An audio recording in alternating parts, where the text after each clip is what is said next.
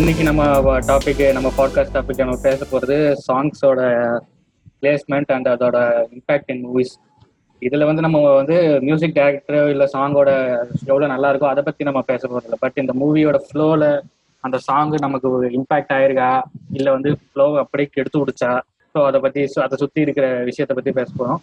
First நம்ம எல்லாரும் ஒரே லைனில் இருக்கோமா இல்லை வேற இதில் இருக்குமான்னு பார்த்தீங்கன்னா, இப்போ உங்களை எத்தனை பேருக்கு சாங்ஸ் ஓகே படத்தில் இருக்கலான்ற மாதிரி ஐடியா இருக்குது? எத்தனை பேருக்கு சாங்ஸே தேவையில்லை, நமக்கு நார்மலாக இப்போ இங்கிலீஷ் படம் மாதிரியோ இல்லை இது மாதிரியோ நம்ம சாங்ஸே இல்லாமல் பண்ணலான்ற மாதிரி ஐடியா இருக்குது? பிளாக் லேபிள் டெஃபினட்டாக சாங்ஸ் இருக்கலாம், ஸோ இருக்க வேண்டாம் நான் சொல்லலை. இப்போட்டால் இந்த படத்துக்கான ஸ்க்ரீன் பிளேக்கு சாங்ஸ் தேவையில்லைன்னா இருக்க வேண்டாம். ஸோ அந்த எண்ட் ஆஃப் த டே படத்தோட கதை தான் முடிவு பண்ணோம். பட் ஆனால் ஐம் ப்ரோ சாங்.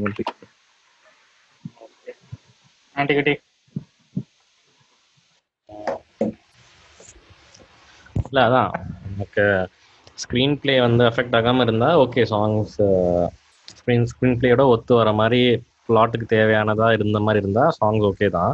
அதுவும் நமக்கு சாங்ஸ் கம்ப்ளீட்டாகவும் எல்லா படத்துலையும் இருக்கக்கூடாது அப்படின்னு சொல்லக்கூடாது. ஏன்னா நம்மளோட ரூட்ஸே சாங்ஸ் தான் வந்திருக்கு. ஸோ நம்ம ஐடென்டிட்டி அதுதான், அதை பேஸ் பண்ணி தான் இருக்குது. ஸோ நம்ம சாங்ஸே இல்லாமல் மற்றவங்க மாதிரி பண்ணுறதா இருந்தால் நம்மளோட ஐடென்டிட்டி லூஸ் பண்ணுற மாதிரி இருக்கும். பட் அது எவ்வளோக்கு எவ்வளவோ நம்ம பிளாட்டு நம்ம கடைக்கு தேவையானதாக இருக்கிற வரைக்கும் நல்லது. இல்லை நம்ம ரூட்ஸே சாங்ஸாக தான் வந்திருக்கு அப்படின்னா என்ன கான்டெக்ஸ்டில் எதை மீன் பண்ணி சொல்லுவோம்? அந்த நம்மளோட இந்த ட்ராமா பிளே, தியேட்டர் பிளே எல்லாமே அந்த ஓல்டு அந்த ஃபஸ்ட்டு சினிமா நம்ம இந்தியன் சினிமா ஆரம்பிச்சதே அந்த நிறைய பாட்டு தான் இருக்கும். மோஸ்ட்டாக படம் பூராவே பாட்டு. ஆக்சுவலாக பார்த்தீங்கன்னா பிளேன்னு எடுத்துக்கிட்ட தெருக்கூத்து மாதிரி எடுத்துக்கிட்டேன்னா all over the world songs தான் ட்ரைவ் ஆச்சு. ஸ்டார்டிங்லேருந்து எல்லாருடைய ரூட்ஸுமே சாங்ஸ் தான் சொல்லணும்.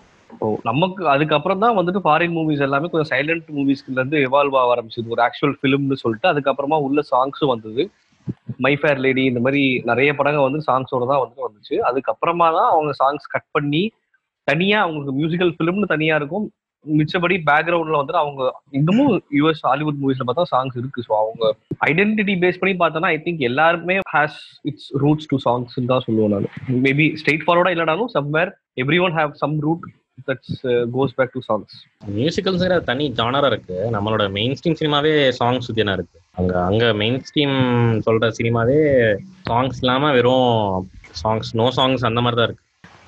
என்ன கேட்டால் நான் songs integral part of the movie தான் சொல்லுவேன். பட் அங்கே சாங்ஸ் தேவையா தேவையில்லையா அவ்வளோதான் உன்னை பொறுத்த வரைக்கும் தேவை. இப்போ ஆனால் இப்போ மூவியோட ஃப்ளோக்கு தேவைன்னா சாங்ஸ் கண்டிப்பாக தேவை. அப்படி மூவியோட ஃப்ளோ இம்பேக்ட் பண்ணோன்னா அந்த இடத்துல சாங் வைக்கிறது தப்பு. இந்த கேவி ஆனந்த் மாதிரி சாங்ஸ் வைக்கணுமே வைக்கிறது there is no point in it. But என்ன கேட்டனா songs can reach the audience easily. அந்த எமோஷனல் கனெக்ட் ஈஸியாவே கொடுக்கும் சாங்ஸ். ரெட் லேபிள்னா சாங்ஸ் கண்டிப்பாக முக்கியம். சாங்ஸ் எனக்கு நான் ப்ரோ சாங்ஸ் தான். எனக்கு நான் சாங்ஸ் கேட்டு தான் சின்ன வயசுலேருந்து எல்லா படமும் பார்த்துருக்கேன். சாங்ஸ் கேட்டு தான் வளர்ந்தேன். ரஜினி படத்துலேருந்து எல்லாமே எனக்கு சாங்ஸோட கனெக்ட் ஆகி தான் படமே பார்க்க தோணும். அது பிரிச்சு என்னால் பார்க்க முடியாது. இப்போவும் அந்த சாங்ஸை தப்பாக யூஸ் பண்ணுறாங்களே தவிர ஸ்டில் நான் ஐம் ப்ரோ சாங்ஸ் தான். என்ன அது ஃப்ளோவுக்கு எடுக்காத மாதிரி இருக்கணும், அதுதான் மெயின். அப்படி இருந்ததுன்னா இட்ஸ் அப்ரிஷியபிள், பிரச்சனை இல்லை. ஆர்எஸ்னா எனக்குமே அதான். ஏன்னா சாங் பொறுத்த வரைக்கும் இந்தியன் நெரேட்டிவ்க்கு ரொம்ப யூனிக்கான ஒரு மேட்ரு அது. திங்கஸ் நம்ம ரொம்ப ஸ்டார்டிங்லேருந்தே வர ஆரம்பிச்சிருக்கோம். இவர் பிளாக் லேபிள் சொன்ன மாதிரி நம்ம மூவி பிக்சர்ஸ் ஆரம்பிக்கும் போதே நம்ம அந்த தியேட்டர்லேருந்து அதை அப்படியே உள் வாங்கிட்டோம். யூஸ்வலாக அங்கே பண்ணுற மாதிரி இல்லாமல். ஸோ அதனால அது நம்மளுக்கு ரொம்ப நல்லாவே நெரேட்டிவ்க்குலாம் யூஸ் ஆகிருக்கு. அது எஃபிஷியண்ட்டாக யூஸ் பண்ண முடியும்னா நோ இஷ்யூஸ். ஆக்சுவலாக எஃபிஷியண்ட்டாக யூஸ் பண்ண முடிஞ்சால் இந்த ட்ரெடிஷ்னலான இந்த யூஎஸ் ஃபிலிம் மேக்கிங்கில் இந்த ஹாலிவுட் மேக்கிங்கில் இருக்க மாதிரி எதுவுமே இல்லாமல் இருக்கிறத விட இது இன்னும் கொஞ்சம் செலிப்ரேட்டரியாக இருக்கும். இல்லைனா இன்னும் நல்லாவே ஹெல்ப் பண்ணும். So I am pretty much okay with songs. சிவாஸ் நானும் ப்ரோ சாங்ஸ் தான். பட் எனக்கு என்னன்னா அது என்ன ஜான்ரல யூஸ் ஆகுது அப்படின்னு. இப்போ ஒரு மர்டர் மிஸ்ட்ரி போய் எடுத்துட்டு அங்க ஒரு டான்ஸ் நம்பர் இருந்துச்சுன்னா அது எனக்கு பெருசா செட் ஆகாது. ஸோ அங்க ஒரு மாண்டாஜ் காமிக்கிற மாதிரி ஒரு சாங் இருந்தா கூட எனக்கு ஓகே தான். ஏன்னா நமக்கு பேரலா ஒரு இண்டிபெண்ட் சர்க்கியூட்லாம் இங்கே கிடையாது சாங்குக்கு. ஸோ ஆட்டோமேட்டிக்கலாகவே நம்ம எடுக்கிற எல்லாமே மியூசிக்கலாக தான் ஆகுது. ப்ளஸ் அந்த சாங்ஸ் எல்லாம் வந்து படத்துக்கு வந்து ஒரு ஒரு சீனை எமோட் பண்ணுறதுக்கோ இல்லை டைம் லேப்ஸை எமோட் பண்ணுறதுக்கோ ஒரு நல்ல ஒரு ஷார்ட்கட். அது எஃபிஷியண்ட்டாக யூஸ் பண்ணால் தாராளமாக அது ஒரு அட்வான்டேஜ் தான் நமக்கு. ஸோ நான் வந்து சாங்ஸுக்கு ஐ எம் ஃபார் சாங்ஸ் தான். இப்போ நம்ம பேசிக்காக பேசுனது பார்த்தா எல்லாருமே ப்ரோ சாங்ஸ் தான், யாருக்குமே வந்து வேணான்ற ஐடியாவில் இல்லை. பட் அதே சமயம் நம்ம இதில் வந்து சில டைம் வந்து ஒரு படம் முக்கியமான ஒரு இதுக்கு போகும்போது அந்த சாங் அப்படியே அந்த நரேட்டிவை பிரேக் பண்ணி நாசம் பண்ணி எங்கேயோ போகுது. அந்த மாதிரி நாசம் பண்ண மொமெண்ட்ஸோ சாங்ஸோ உங்களுக்கு தெரிஞ்சது யாரு? உங்களுக்கு ரொம்ப கடுப்பானது? நம்ம லாஸ்ட் பாட்காஸ்ட்ல பேசும்போது கூட நான் இது சொன்னேன், தீரன் படத்தில் வர எல்லா சாங்ஸுமே ஆல்மோஸ்ட் அந்த மாதிரி தான். ஆக்சுவலி தீரனில் வந்து ஒரு போர்ஷனே வந்து அந்த படத்துக்கு தேவையே கிடையாது ஆக்சுவலாக.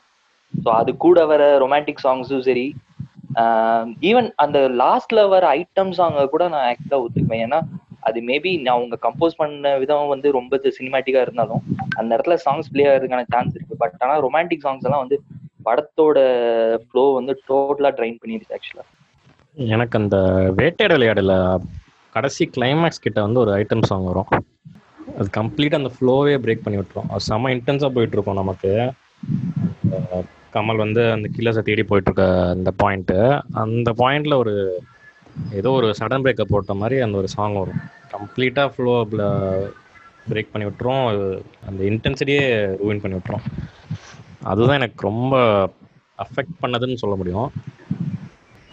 ஏஆர் முருகதாஸ் சாய்ஸ் புரோ அந்த துப்பாக்கி பட்டில் வர அந்த வெண்ணிலை சாங்கில் ஆரம்பித்து நம்மால் பட்டில் எல்லா பாட்டும் நம்ம ஹரி படத்தில் வர பாட்டுகள் அதெல்லாம் வந்து ஒரு பிரீத்திங் ஸ்பேஸ்க்காகவே யூஸ் பண்ணியிருப்பாங்க. பட் அது என்ன சொல்கிறது, ஹரி பட்லையுமே உங்களுக்கு அந்த காமெடி ட்ராக்குமே தெரியும், சாங்குமே தெரியும், அது பிரீத்திங்காக தான் யூஸ் பண்ணுறாங்கன்ற மாதிரி. ஸோ இவங்க ரெண்டு பேர் படங்களில் மோஸ்ட்லி வந்து அந்த ஃப்ளோவை கெடுக்கிற மாதிரி இருக்கும். சில டைமில் கொஞ்சம் பிரீத்திங்காக இருக்கும், நம்மளால பயங்கரமாக எடுத்துன்னு போகிற ட்ரை பண்ணியிருப்பாப்புல, அதை கொஞ்சம் மூச்சு விட முடியும். பட் மற்றபடி நிறைய டைம் ஃப்ளோ கெடுத்துருக்கு இவங்க ரெண்டு பேர் படத்தில். இப்போ பழைய சாமியார் சொன்னார்ல வேட்டையாடு விளையாடு படம் வந்து அப்போ அந்த ஐட்டம் சாங் வந்துச்சு அப்படின்னு, அது ஆக்சுவலி ஒரு இன்ஃபர்மேஷன் என்னன்னா அவர் வந்து கமல் சைடு நிக்கிறாரு. ஏன்னா கமலும் இந்த பாட்டை வேணாம் தான் சொன்னார் அந்த படத்துல, கௌதம் மேனன் தான் வாண்டடா. ஆனா நம்ம பழைய சாமியார் சொன்ன கருத்தை நான் ஏத்துக்கல. அந்த இடத்துல எனக்கு அந்த பாட்டு வந்து ஒரு பிரீத் ஆஃப் ஃப்ரெஷ் ஏர் மாதிரி தான் இருந்துச்சு. அந்த பாட்டு நல்லா இருந்துச்சு. சப்போஸ் பாட்டு நல்லா இல்லைன்னா எனக்கு அந்த மாதிரி தோணிருக்கும். என்ன மேட்டர்னா இப்போ வரைக்கும் என் ஃப்ரெண்டுக்கும் எனக்கும் நடந்த கான்வர்சேஷன்ல அந்த பாட்டுல வந்து ஆடுறது இளமாறந்தான்னு என் ஃப்ரெண்டு சொல்லிருந்தான். டேய் நான் தாண்டா இல்லடா அது ஒரு எக்ஸ்டர்னல் டான்சர் தான், அவன் ஏன்டா அவன் ஓடிக்கிட்டு இருக்காண்டா, அவன் ஏன்டா நடுவில் வந்து ஆடணும் அப்படின்னு. இப்ப புரியுதா, ஒரு சில படத்துல உண்மையிலேயே அது நடக்கும். ஆமா, ஹீரோ இல்லடா வில்லனிக்கா ஓடிட்டே இருப்பான், திடீர்னு ஒரு ஐட்டம் டான்ஸ் அங்க ஆடிட்டு இருப்பான். டேய் உனக்கு போலீஸ் தெரியலையாடா அப்படின்னு தோணும். அதே மாதிரி அந்த பாட்டு விஷயம் வந்து நடுவுல டக்குன்னு பிரேக் ஆனது வந்து ஒரு முக்கியமான ஒரு சீக்வன்ஸ் நடந்துட்டு இருக்கும். ஹீரோவை கொல்ல வருவாங்க, ஹீரோ என்ன பண்ணுவாரு ஹீரோயினை காப்பாத்திடுவாரு, காப்பாத்தி ஹீரோயினை கன்சோல் பண்ணி முடிச்ச உடனே அது ஒரு இன்டென்ஸான scene, everything is chill now அப்படின்னு ஒரு பாட்டு ஆரம்பிக்கும். படத்துல வெண்படியே எவ்ரிதிங் இஸ் சில்னு அப்படி இருந்துச்சு. எவ்ரிதிங் இஸ் சில் நவ்னு எனக்கே தெரியுது அவன் கன்சோல் பண்றான். அதாவது ஒரு முக்கியமான பிலிமேக்கிங் ஆஸ்பெக்ட் இருக்குல்ல, show them not tell them அப்படின்னு இருக்குல்ல, அதையே உடச்சிட்டாருங்க. அதுக்கப்புறம் அதை வின் பண்ணியே அப்படின்னு அப்படியே பொறுமையா போவோம். சத்தியமா முடியல. ஆக்சுவலி நான் இப்ப வரைக்கும் ஃபீல் பண்றது என்னன்னா இந்த தியேட்டர்லாம் வந்து வெளியே தம்படிக்கு போறது பேன் பண்ணிட்டாங்க. ஒரு காலத்துல வெளியே போயிருந்து அதுவும் போக முடியாது. சோ வேற வழி இல்லைன்னு உட்காந்துருக்கு. ஆக்சுவலி இந்த ஒரு கட்டத்துல வந்து பண்ணதே அதுதானே, ஒரு பிரீதிங் ஸ்பேஸ், அவங்க வெளில போயிட்டு வரட்டும், கொஞ்சம் ரிலாக்ஸ் ஆகட்டும் அப்படின்றது அந்த கான்செப்டே. இது வெளில போயிட்டு வரட்டுமா? ஆமா இல்ல அது வந்து பப்ளிக்காவே இவன் யார் சொன்னா ஹரியா இல்ல ஹரியா இன்னொருத்தரான்னு தெரியல, அவர் வந்து கிளைமேக்ஸ்க்கு முன்னாடி ஒரு பிரீதிங் ஸ்பேஸ் அவங்க வந்து கொஞ்சம் ரிலாக்ஸ் ஆகிறதுக்கு டைம் கொடுத்ததா எனக்கு வந்து கிளைமேக்ஸ்ல இம்பாக்ட் எடுக்க முடியும். இல்ல நம்ம பாகவர காலத்து படத்துலாம் பார்த்தோம்னா சாங்ஸ் எல்லாமே ஒரு நெரேட்டிவ் டிவைஸா யூஸ் பண்ணிருப்பாங்க. லைக் சாங்ஸ் தான் ஒரு பழைய சாமியார் அதுதான் பாகவதர் காலத்து படத்துலலாம் நமக்கு வந்து சாங்ஸ் ஒரு நெரேட்டிவ் டிவைஸாக யூஸ் ஆகிட்டு இருந்துச்சு. அதுதான் பிளாட்டை வந்து மூவ் பண்ணிட்டு இருக்கோம் ஒவ்வொரு இதாக. அது போக போக வந்து என்னன்னா அது ஒரு செப்பரேட் ட்ராக் ஆக்கி விட்டாங்க. நீங்கள் சொல்லிட்டு அந்த ஸ்மோக் பிரேக் மாதிரி ஆயிடுச்சு இப்போது பாட்டெல்லாம். அது ஒரு என்டர்டெயின்மெண்ட்டாக ஒரு ஒரு செம்ம ஹை பாயிண்ட் இன்டென்ஸா போயிட்டு மக்களை கூல் பண்ணதுக்காக ஒரு இடமா தாக்கி விட்டாங்க. அந்த மாதிரி மாறினதுதான் நிறைய பேர் நெரேட்டிவ்னா உனக்கு இருக்கிறதே டிராமா தான். ஸோ அதெல்லாம் பாட்டோட கலந்து வந்துடும், உனக்கு ஒரு இஷ்யூ தெரியாது. உனக்கு வந்து இப்ப துப்பாக்கி மாதிரி ஒரு படத்துல வந்து அவன் 4 சாங் எதுக்கு வைக்கிறான், ஏன்னா ப்ரொடியூசர் ஆப்வியஸ்லி கேட்பாங்க. அதுதான் அதுக்கு ஒரு சாட்டிங் ரைட் இருக்கு, ஒரு சேல் இருக்கு. வந்து இல்ல சாங்ஸ் யூஸ் வந்து அப்படி மாறுச்சுன்னு சொல்லிட்டான். அது நெரேட்டிவா அவன் எடுத்துக்காம அவன் வந்து ஒரு பிரீத்திங் ஸ்பேஸா கன்சிடர் பண்ண ஆரம்பிச்சிட்டாங்க. அது சீப்பா சாங்ஸோட உனக்கு பிரீத்திங் ஸ்பேஸ்ன்றத விட உனக்கு வந்து ஒரு சில எஸ்டாப்ளிஷ்மெண்ட்ஸ்க்காகவே சாங்ஸ் இருக்கு. இப்போ ஹீரோவை எஸ்டாப்ளிஷ் பண்ணலாம் ஒரு இன்ட்ரோ சாங்கு, ஒரு லவ் எஸ்டாப்ளிஷ் பண்ணலாம் ஒரு லவ் சாங்கு, இந்த மாதிரி வந்துட்டு சில ஒரு இன்டிமசி எஸ்டாப்ளிஷ் பண்றதுக்கு சாங்கு. ஸோ இப்போ குரு சொன்னால மர்டர் மிஸ்ட்ரி இந்த மாதிரி படத்துலலாம் வந்து பாட்டு வந்தா ஒத்துக்க முடியாது மாதிரி இருக்கும்ட்டு. ஆக்சுவலா இப்பெல்லாம் வந்து ஒரு அது ஒரு டெம்ப்ளேட், அதாவது வந்துட்டு ஹீரோ வந்துட்டு ஏதாவது ஒரு பார்ல போயிட்டு இன்வெஸ்டிகேட் பண்ண போறா, அங்க ஒரு பாட்டு நடக்கும்ன்றதே வந்து ஒரு டெம்ப்ளேட். உனக்கு அந்த மாதிரி ஒரு மிஸ்ட்ரியோ ஒரு சஸ்பென்ஸோ ஒரு படத்துல ஒரு இன்வெஸ்டிகேட்டிவ் ஆங்கிள் போற ஒரு சீன்ல ஹீரோ போய் ஒரு பார்ல வந்துட்டு யாரையோ பார்த்து ஏதோ இன்வெஸ்டிகேட் பண்றான், யாரையோ ஃபாலோ பண்றான்றதே வந்து உனக்கு ஒரு இதுவாவே வந்துட்டு யூஸ் பண்றாங்கல்ல. பாகவதர் காலத்துலதான் பார்த்தேன் அப்படின்னா உனக்கு டைலாகே வந்துட்டு பாட்டு தான் டிரைவ் பண்ணும், ஒரு கான்வர்சேஷனே வந்துட்டு. இப்ப மாயா பஜார் எல்லாம் எடுத்துக்கிட்ட அப்படின்னா உனக்கு வந்து ஒரு சில விஷயங்கள்லாம் கான்வர்சேஷன் மாதிரியே வந்து பாட்டு இருக்கும். நீதானா அழைத்தது, அதுக்கப்புறம் வந்துட்டு தங்கமே உன் போல்னு சொல்லிட்டு கிளைமேக்ஸ் பண்ணி ஒரு பாட்டு வரும், தங்கவேலு பாட்டு. ஸோ அது எல்லாமே வந்து பார்த்தோம்னா ஒரு ஒரு விதமான ஒரு கான்வர்சேஷன் எஸ்டாப்ளிஷ் பண்ற மாதிரியே வந்து அது வந்து ஒரு படத்தை டிரைவ் பண்றதுக்கு நரேட்டிவ்க்கு யூஸ் ஆகும். பட் ஆனா வந்து நாம வந்து ஒரு என்ன சொல்றது ஒரு இமேஜினரி ஸ்பேஸை வந்து எஸ்டாப்ளிஷ் பண்றோம். ஒரு ஹீரோவுடைய மாசு இல்லைன்னா வந்துட்டு ஒரு இன்ட்ரோடக்ஷனு, ஒரு லவ் எஸ்டாப்ளிஷ் பண்றதுக்கு, இந்த மாதிரியான ஒரு சில ஃபீலிங்ஸ் எஸ்டாப்ளிஷ் பண்றதுக்கு, அந்த மாதிரி தான் நம்ம மெயினா வந்து இப்போ அது எவால்வ் ஆயிருக்கு, அவ்வளவுதானே தவிர எவால்வ்டு ராங் டைரக்ஷன் சொல்றேன். அப்படி ஒத்துக்கலாம் யூ எப்படி சொல்றேன். உனக்கு என்ன ப்ராப்ளம்னா இப்போ நிறைய ப்ரொடியூசர்ஸ் வந்து அது ஒரு கமர்ஷியல் ஆஸ்பெக்டா பாக்குறாங்க. So easy way to reach the audience. இப்போ திருடா திருடி படத்துல மன்மதராசா பாட்டினால மட்டும்தான் அந்த படம் வந்து கமர்ஷியல் சக்சஸ் ஆச்சு. ஸோ அதனாலதான் வந்து ஸோ ஆடியன்ஸை வந்து ரீச் ஆக முடிஞ்சது. ஸோ கமர்ஷியல் மூவிஸ்ல வர்ற முக்காவாசி இன்ட்ரோ சாங்ஸா இருக்கட்டும், இல்ல எந்த சாங்குமே அவசியமே இல்லை. ஸோ எல்லாமே வந்து ஒரு கமர்ஷியல் ஆஸ்பெக்டாக தான் வந்து ப்ரொடியூசரும் ப்ரிப்பேர் பண்றாங்க, டைரக்டர்ஸும் அதே ரீசனுக்காக தான் இருக்கிறாங்க. அப்படி பார்த்தோன்னா அந்த படமே வந்து ஒரு கமர்ஷியல் ஆஸ்பெக்ட் தான் ப்ரொடியூஸ் பண்றாங்க, புரியுதா? அந்த படத்துல வர காமெடி சீனு, அந்த படத்துல வர எல்லா ஆஸ்பெக்ட்டுமே வந்துட்டு ஒரு ஒரு கமர்ஷியல் விஷயத்துக்காக தான். You have a product, you are going to sell that product. அந்த ப்ராடக்ட் எப்படி உன்னால வந்துட்டு நிறைய பேருக்கு செல் பண்ண முடியும் அப்படின்ற ஆஸ்பெக்டுக்காக தான் நிறைய எலிமெண்ட்ஸ் வைக்கிறோம். ஒரு சாங்கு, காமெடி, எல்லாமே. ஒரு சில படத்துல காமெடிக்காகவே படம் ஓடும், சாங்காகவே படம் ஓடும். ஸோ கமர்ஷியல் படத்துக்கு சாங்கே தேவையில்லைன்னு சொல்லுவானா, ஏன்னா வந்து it is a part of that commercial product அப்படின்ற அந்த ஆஸ்பெக்ட்ல பார்த்தேன் அப்படின்னா a commercial film needs a song to sell itself அப்படின்னு சொல்லலாம். நம்ம இவாஸ் என்ன நினைக்கிறாரு? நான் வந்து இந்த கமர்ஷியல் படம் பற்றி பேசியிருந்தீங்களே, அது கண்டிப்பா வந்து எனக்கு தெரிஞ்ச அந்த ஓப்பனிங் சாங்காக இருக்கணும் தான் நான் ஆசைப்படுவேன் எப்பயுமே. ஏன்னா நாம வந்து வெள்ளைக்காரன் மாதிரி போயிட்டு சும்மா உட்காந்துட்டு படம் பார்த்துட்டு வரது கிடையாது. ஒரு படத்துக்கு நம்ம கல்ச்சர் வேற. நாம போனா நம்ம ஒரு செலிப்ரேஷன் மாதிரி தான் போவோம். அதுவும் ஒரு பெரிய ஹீரோவோட இன்ட்ரோடக்ஷன் சாங்குன்னா அது எப்படி இருக்கும், அந்த செலிப்ரேஷன் எப்படி இருக்கும், அதெல்லாம் மைண்ட்ல வச்சுட்டு தான் அவங்க பண்ணுவாங்க. அஃப்கோர்ஸ் அது கமர்ஷியல் ஆஸ்பெக்ட் தான். இதுதான் நாம இதை மாத்திக்கணும்னு எனக்கு தோணலை. இன்னொன்னு ஓப்பனிங் சாங்கு, இன்ட்ரோடக்ஷன் சாங்கு தேவையில்லை அப்படின்றாங்க. ஆனா அதுக்கும் நான் வந்து முரண்படுறேன். அதுலயும் என்ன மேட்டர்னா, இப்போ இந்த இன்ட்ரோடக்ஷன் சாங்கு அந்த இது எல்லாம் இல்லைன்னா ஒரு எம்ஜிஆரால அவரோட பொலிட்டிக்கல் ஐடியாலஜியை கடத்திருக்க முடியாது. ஒரு அவருக்கு வந்து அவ்வளோ அந்த பீரியட் ஃபுல்லா வந்து அவருக்கு வந்து ஒரு வாலி தேவைப்பட்டாரு. 3 எழுத்தில் என் மூச்சு இருக்கும்னா அந்த 3 எழுத்து என்னன்னு திமுக தான் அவரே சொல்லுவாரு. ஆனா அது சென்சார் அலோவ் பண்ணாததால அவர் கடமை அந்த இதெல்லாம் மாத்தினாரு. ஸோ இது வந்து பொலிட்டிக்கல் ஐடியாலஜியை கடத்துறதுக்கும் யூஸ் ஆகுது. பட் அஃப்கோர்ஸ் இப்போ வந்து வானபி பொலிட்டிஷியன்ஸு, ஆக்டரா இருக்கிறவங்க, வானபி பொலிட்டிஷியன்ஸ் ஆக போறவங்க, முயற்சி பண்றவங்க இதை வந்து யூஸ் பண்ணிக்கிறாங்க. பட் இருந்தாலும் அது ஒன்றும் தப்பு இல்லைன்னு தான் நான் சொல்றேன். ஏன்னா அவன் வந்து அவனோட இதுக்காக பாக்குறான், நாம வந்து நம்ம செலிப்ரேஷனுக்காக நாம பாக்குறோம், அவ்வளவுதான். அதோட அது முடிஞ்சிருது. பிளஸ் இதுல வந்து சரியா உட்காரலையா ஓப்பனிங் சாங்கு அப்படின்னா அதுதான் அது ஒரு கமர்ஷியல் படம், அதுக்கு வந்து அது கண்டிப்பா தேவைப்படுது எனக்கு தெரிஞ்சு. அதனால அவன் வைக்கிறான், அதனால நாமளும் என்ஜாய் பண்ணி பாக்குறோம், அவ்வளவுதான். ரெண்டு நீங்க என்ன நினைக்கிறீங்க? அந்த ஃபஸ்ட்டு அந்த ஸ்மோக்கிங் பிரேக்லேருந்து ஆரம்பிக்கிறேன். அந்த ஸ்மோக்கிங் பிரேக் மேட்டரில் வந்து அது உண்மை தான். ஆனால் அதே மாதிரி இன்னொரு மேடம் பண்ணுறாங்க என்னென்னா, அந்த இன்டர்வல் பிளாக்குக்கு அப்புறம் வர்ற ஒரு அந்த உடனேயுமே ஒரு பாட்டு வர மாதிரி நிறைய பேர் செட் பண்ணுறாங்க. அதுக்கு என்ன காரணம்னு கேட்டால், அப்போ தான் பாப்கார்ன்லாம் வாங்கிட்டு அதெல்லாம் பண்ணிட்டு வருவாங்க, பொறுமையாக வருவாங்க, நிறைய மிஸ் பண்ணிடக்கூடாதுன்றதுக்காக அங்கே ஒரு பாட்டு வைக்கிறேன். இல்லை படம் பார்க்க கூட்டிகிட்டு போனாங்களா, இல்லை பிக்னிக்கு கூப்பிட்டு போனாங்களான்னு தெரில, அதுக்கு வந்து அவங்க மிஸ் பண்ணிட கூடாதுன்றதுக்காக அவங்க ஒரு பாட்டு வைக்கிறேன்றாங்க தான் சொல்கிறாங்க. எனக்கு அதுதான் அந்த அளவுக்கு தான் லேசி ரைட்டிங்காக இருக்குன்றேன். எனக்கு புரியுது அந்த இன்ட்ரோ சாங்கில் இருக்கிற விஷயம், அது வந்து முன்னாடியே ஒரு ஐடியாலஜிஸ் கடத்துறதுக்கு தான் அந்த ஸ்டேஜை யூஸ் பண்ணாங்க. அதனால தான் அந்த பாட்டு எப்போ ஆரம்பிச்சதுன்னு சொல்ல முடியுமா? ஐ மீன் இந்த மாதிரி ஒரு ஆட்டிடியூட் சேஞ்ச் ஆனது நீ சொல்கிற அந்த ஒரு லேசி ரைட்டிங் நிறைய இடத்துல இருந்து அது. ஆனால் லேட் 90s வேணா சொல்லலாம். ஏன்னா லேட் 90sல தான் உனக்கு அந்த பாப்புலரைஸ் ஆனது, இந்த வெளியே போய் தம் அடிச்சுட்டு வருது அந்த கேப்பு.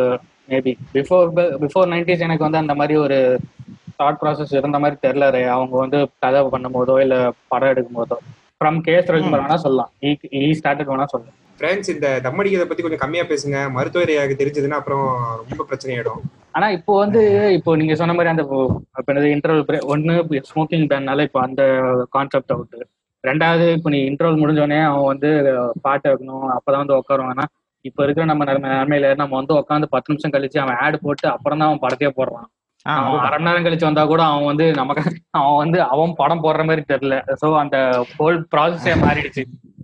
அதுதான் நான் சொல்றேன். என்னமோ இவனுங்க ரைட்டிங் பண்ணி எழுதி கிழிச்ச மாதிரி நடுவில் பிரீத்திங் ஸ்பேஸ்க்காக வந்து பாட்டு வைக்கிறேன்னு நல்லா படம் கிடுகிடுன்னு போயிட்டு இருக்கு. மக்கள் பயந்துருவாங்க இதுக்கு மேல போச்சுன்னா, நடுவில் ஒரு பாட்டை வச்சு அவங்களை கூல் பண்ணி அடுத்த சீனுக்கு ரெடி பண்றேன்னு. இல்ல அதான்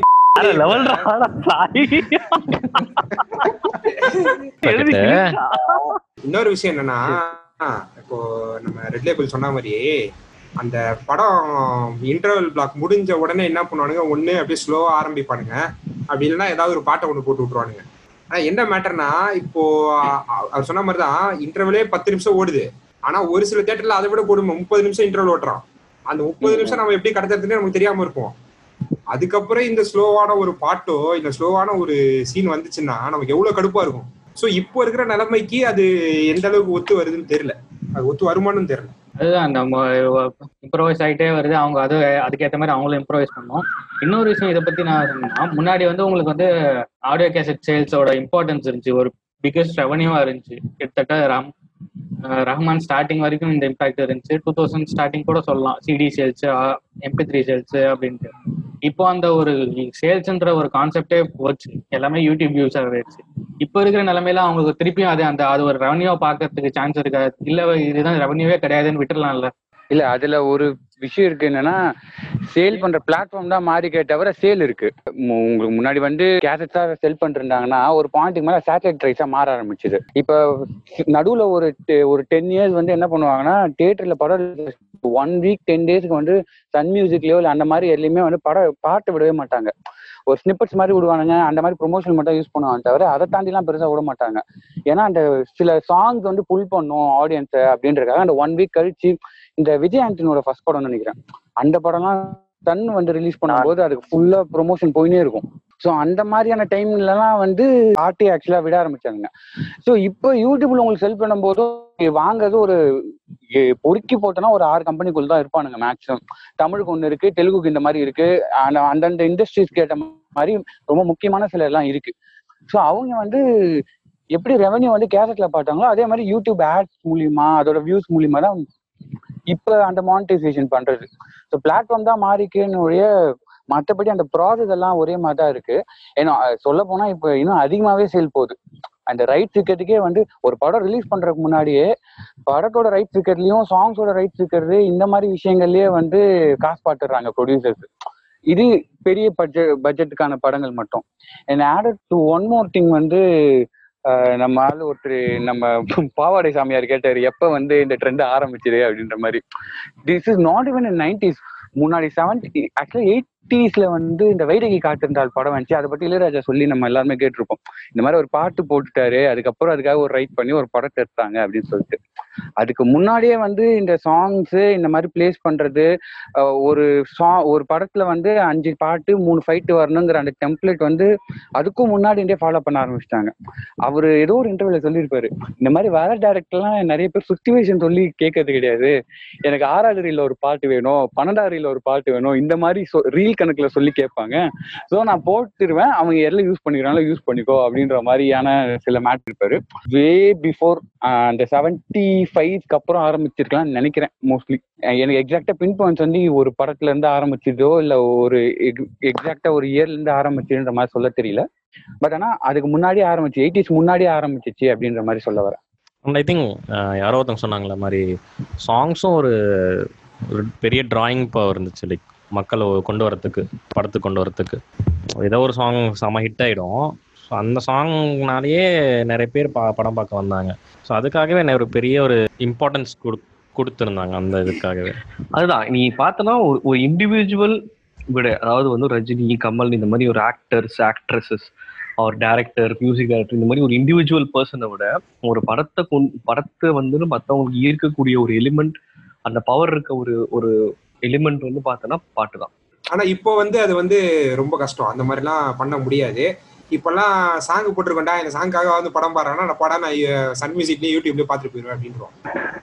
இப்போ உனக்கு அந்த இந்த டைம்ல கூட இருந்தது, ஒரு 10 இயர்ஸ்க்கு முன்னாடி சன் டிவி வந்து படம் ரிலீஸ் பண்ணிட்டு இருந்த டைம்ல, இப்போ ஆல்ரெடி ஆர்எஸ் பேக்கெட் சொன்ன மாதிரி அவங்க வந்து விடாம கேப் விடாம அந்த பாட்டு போட்டு நாக்கு முக்கா வந்த டைம்ல ஆக்சுவலா அதை பாக்குறதுக்காக தான் நிறைய பேர் படத்துக்கு போனாங்க. அந்த ட்ரெண்ட் அப்போ வரைக்கும் இருந்தது. பட் ஆனா இப்போ நம்ம கொஞ்சம் இவால்வ் ஆயிட்டோம் தான் நான் நினைக்கிறேன். ஏன்னா என்னை பொறுத்த வரைக்கும் சாங்ஸ் படத்துல எப்படி இருக்குன்னா, அதுவும் வந்து ஒரு என்ன சொல்றது, பாமா பாட்டு தானே. ஸோ அதுக்கும் வந்து ஒரு மீனிங் இருக்கணும் இல்லையா? ஒரு சீன் நீ செட் பண்றேன்னா அது வந்து உன் கதையை எலிவேட் பண்றதுக்காக தான் நீ அந்த சீன் வந்து செட் பண்ற, சீனா இருந்தாலும் சரி, டைலாகா இருந்தாலும் சரி. ஸோ அப்போ பாட்டு நீ வைக்கும் போதும் உன்னோட என் ப்ராடக்டை வந்து இன்னும் என்ஹான்ஸ் பண்றதுக்காக தான் இருக்கணுமே தவிர, அது வந்து உனக்கு என்ன சொல்றதுன்னா அது மட்டும் ஒரு டிராயிங் பாயிண்டா இருக்கக்கூடாதுன்ற. ஏன்னா இது வந்து இளையராஜா டைம்ல வந்து இருந்தது. ஆக்சுவலா நிறைய படங்கள் வந்துட்டு படத்துல ஒண்ணுமே இருக்காது, ஆக்சுவலா படத்தை பார்க்கவே முடியாது. பட் ஆனா இளையராஜா சாங்ஸ்க்காக மட்டும் நிறைய பேர் போயிட்டு இருந்தாங்க. ஸோ அது வந்து ஒரு பிசினஸ் பாயிண்ட் ஆஃப் வியூல ஓகே, இட் ஒர்க்ஸ். ஏன்னா நீ சாங்கை பேஸ் பண்ணி நீ வந்து படத்தை அதை சுத்தி வச்சுக்கலாம். பட் ஆனா ஒரு ஆர்டிஸ்டிக் பாயிண்ட் ஆஃப் வியூல அது உன்னோட ரைட்டிங்க்கும் உன்னோட ஸ்டோரி டெல்லிங்க்கும் எந்த வித இன்டரப்ஷன் கொடுக்குதுன்னா அந்த டைம்ல வந்து சாங்ஸே இருக்கக்கூடாது. நீ வந்து அதை யோசிக்காம அதை தூக்கிடணும் அந்த சாங்ஸ். மொத்தம் லேட்டர் லெவலுக்கு யாருமே இப்போ இல்லைன்னு கூட சொல்லலாம்.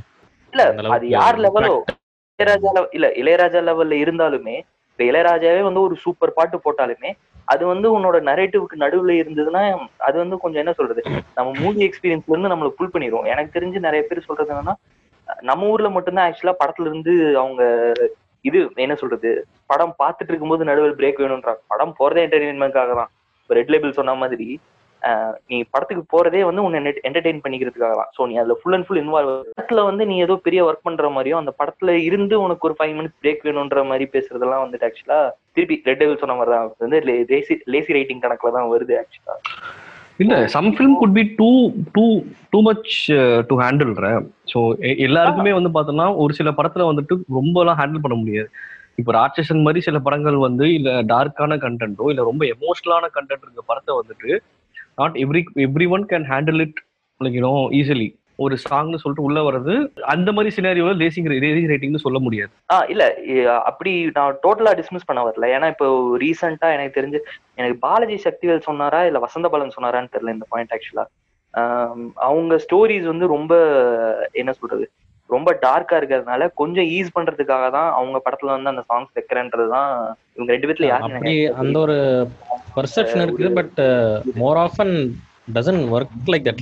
நிறைய பேருக்கு அதான் சொல்றேன், கதையில சாங் தான் பிரேக் ஆச்சுன்னு ஒரு கிரிட்டிசிசம் தான் நிறைய வருது. இல்ல உனக்கு அதான், உனக்கு கதையும் ஸ்ட்ராங்கா இருந்து அந்த கதையை பூஸ்ட் பண்ற மாதிரி இடத்துல வந்து நீ சாங்ஸ் வச்சுன்னா it will work fine. But ஆனா உனக்கு எழுதுறதுல ஏதாவது ஒரு சின்ன ப்ராப்ளம்ஸ் இருந்து சரி இவங்க வந்து எந்திரிச்சு டான்ஸ் ஆச்சு ஆடிட்டோம் அப்படின்ற இந்த வேலையை ஆக்சுவலா வந்துட்டு சாங்ஸ் மட்டும் கிடையாது, ஸ்டார் கேமியோலையும் பண்ணாங்க. ஆக்சுவலா சம்பந்தமே இல்லாம ஒரு படத்துல ஒரு சீன் ஓடிட்டு இருக்கும், நான் வந்து அஜித் ஃபேன் தான், சம்பந்தமே இல்லாம ஒரு லீடு வந்து சொல்லுவேன். இது வந்து தேவையில்லாம என்னன்னா ஆடியன்ஸை வந்துட்டு என்ன சொல்றது இன்வோக் பண்றதுக்கான ஒரு இதுன்னு வச்சுக்கோங்க. உனக்கு ஸ்டோரி வீக்கா இருந்ததுன்னா இந்த மாதிரி ஏதோ ஒன்று போட்டுடலான்ற மாதிரி தான் சிலர் வந்து சாங்ஸ் யூஸ் பண்ணிட்டு இருக்காங்க இப்போ.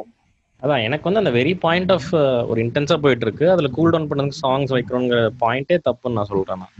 இல்ல அதான் நான் சொல்றேனே, அது உங்களுக்கு இப்போ அங்காடி தெரு இல்லையா, அங்காடி தெரு வந்து ரொம்ப இன்டென்ஸான ஃபிலிம் ஆக்சுவலி. அந்த படத்துல வந்து ரைட்டிங்ல அதெல்லாம் வந்து நமக்கு சொல்ல முடியாது. ஸோ பட் ஆனா அந்த இடத்துலயும் வந்துட்டு அவங்க அந்த கதைகளை பேசும் சாங் இருக்கு இல்லையா, அது வந்து என்னன்னா அவங்க அவங்க பெயின்ல இருந்தும் கொஞ்சம் நம்மள ஈஸ் பண்ணி, ஏன்னா ரொம்ப இன்டென்ஸா போயிருக்கும் அந்த பாயிண்ட்ல அந்த படம்.